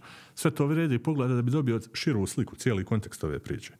E sada će se naći neki pametnjaković koji će nama reći, slušaj, pola toga što ste vi ispričali nije istina. I jeste ona istina koju smo mi mogli doći do nje. Da. Sad, da li je, možda je Perića sa gluposti priča, možda ga je NLO pogodio, nemam pojma, mislim, nismo bili tu, ni ja, ni ti ljudi koji tvrde da znaju 100% o čemu se radi. Samo Perić zna šta je bilo. I on kaže, sad majka njegova priča do Radosavljevića, pokojno. On je rođen u Prištini, on isto s Kosova čovjek porijeklo. Znači ovdje je školovan u Mostaru. I priča njegova mama kako je došao u kombinezonu. Zadnji put kad ga je vidjela, znači vidjela ga je došao kod nje kući, ušao u stan i ona mu ono, sine, nemoj ići. Klasična majka priča, ono, brine se za svoje dijete isto ko što i svaka majka, što bi moja pokojna mater mene rekla. Če ćeš, brate, vidi šta se događa. I on joj govori tako, i ona govori, ne znam zašto, kao taj dan sam ga poljubila u desnu ruku, mislim da je desna ruka, i ta ruka mu je otkinuta u desnu nogu i ta noga mu je otkinuta. Znači, tako su ga donijeli. Tako znači da je pogođen vjerovatno u kabinu. desne strane. Da, i da je samo raspon. Njegov liš je pronađen, znači, u sjedalu. On je, znači, ispo, on nije čovjek stigao se ni katapultirati, on je pogođen, on je ubijen projektilom, znači, na licu mjesta. Perić je pogođen pa se katapultirao. Arizanov je pogođen pa se katapultirao.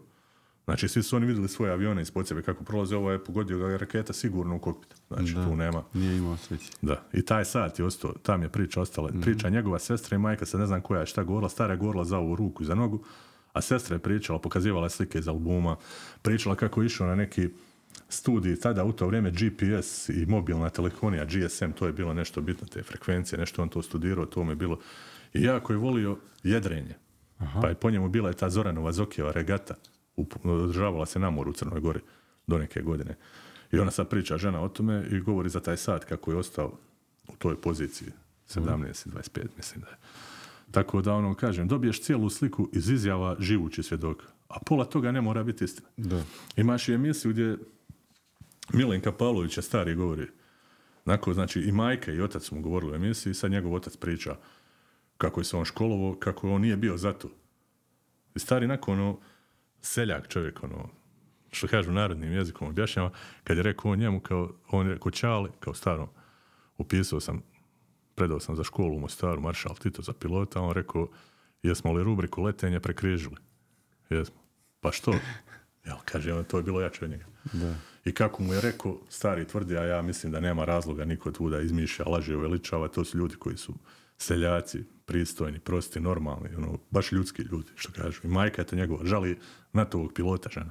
Da, da, da. Ne znam kome je riječ. Zanimljiva priča. Jer je majka. Priča, ja. Čovjek, Žena čovjek. kaže, i to je dijete neko poslao, bolan bez veze. čovjek je čovjek. Nevjerovatno, ja sam se tu potresao, mislim, bez obzira na sve, nagledao sam se svega i ali da je neko tako iskreno, znači, ono, još je vas, kao snaha, odnosno jetru, što te briga, to je NATO pilot, on govori, to je nečije dijete ko što je imao Milenko. Znači, to je bila rečenica za udžbenik. I sad ona priča, bez veze tu neku, ono, stari priča o njegovom školovanju Mostaru, ono, njegovi prijatelji, sve ono, i taj Života Đurić, ti kad vidiš, to su neki samozatajni likovi, znači, nije to, nisi to ni veliki Top Gun piloti, nema nekakve medijske pompe. spominjao sam jednoga da je kasnije nakon rata ona imao neku privatni obrt, nešto, neku pravoncu, šta li je radio, neko, pa, pa mu došao neki novinar koji je, koji je pisao priču o njemu, o, o baranju aviona, ili tako nešto. Jeste, neko je od njih imao, zaboravio sam tačno koja je bila, bila je ta priča, da je imao uh, pravnicu automobila. E, to, da, da. Jes, jes, ovaj bano nije mogao vjerovati kao, kao vi ste, sad ja da, radim kao pravnicu, a Perić je pravio rakiju. Slobodan Perić je radio rakiju, neku najbolju, dobivao je nagrade. To je čak u emisiji pokazivao, kao poslije rata je penzionisa i onda je se počeo baviti proizvodnjom rakije, najbolju šljivu je radio i dobivao neke nagrade na nekim regionalnim natjecanjima. Znači, zanimljiva priča. Svi ti likovi su završili na čudan način. da. I niko nije u prvim tim danima, znači od 99. pa do možda 2005. 6. 10. niko o njima nije neku priču, neku naruču, to je bez veze. Znači sve te su kratke priče. Nema nekog sumiranog učinka. Evo kažem ti ove Jesu, knjige što jesu smo... li bili neki filmovi nakon toga snimanja? Nisu. Ma ništa. Amerikanci bi snimali 13 filmova, Pa 12 bi. nastavaka i 5 serija. Pa ba. Pa, I ali bi ja ti- ima filmova, tako ili tako? Pa ima. Postoji, da. Pa recimo među ovim pilotima koje sam ja slušao, ovaj Dozer i ova ekipa, niko od njih ništa loše nije rekao. Da. Ja zato kažem za ovoga, ja ne znam šta je ovaj Juan Greco, ovaj Kanđa.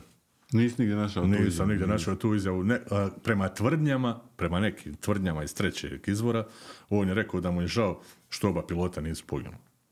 Sad ne znam Kao nešto, nadam se da nisu iskočili. nešto Ja, tako, ne znam, nešto ne znam tako, da bi neko normalan to mogao izjaviti, ali evo, šta ja znam, ima svakakvi ljudi. A, šta, šta ćemo pričati u, drugom, u drugoj emisiji? U drugoj emisiji svakako, Šta znači, je tema? tema će biti pojedinačne akcije na zemlji, ono što se događalo tokom Mhm. rata, odnosno udari, znači NATO-vi snaga na objekte.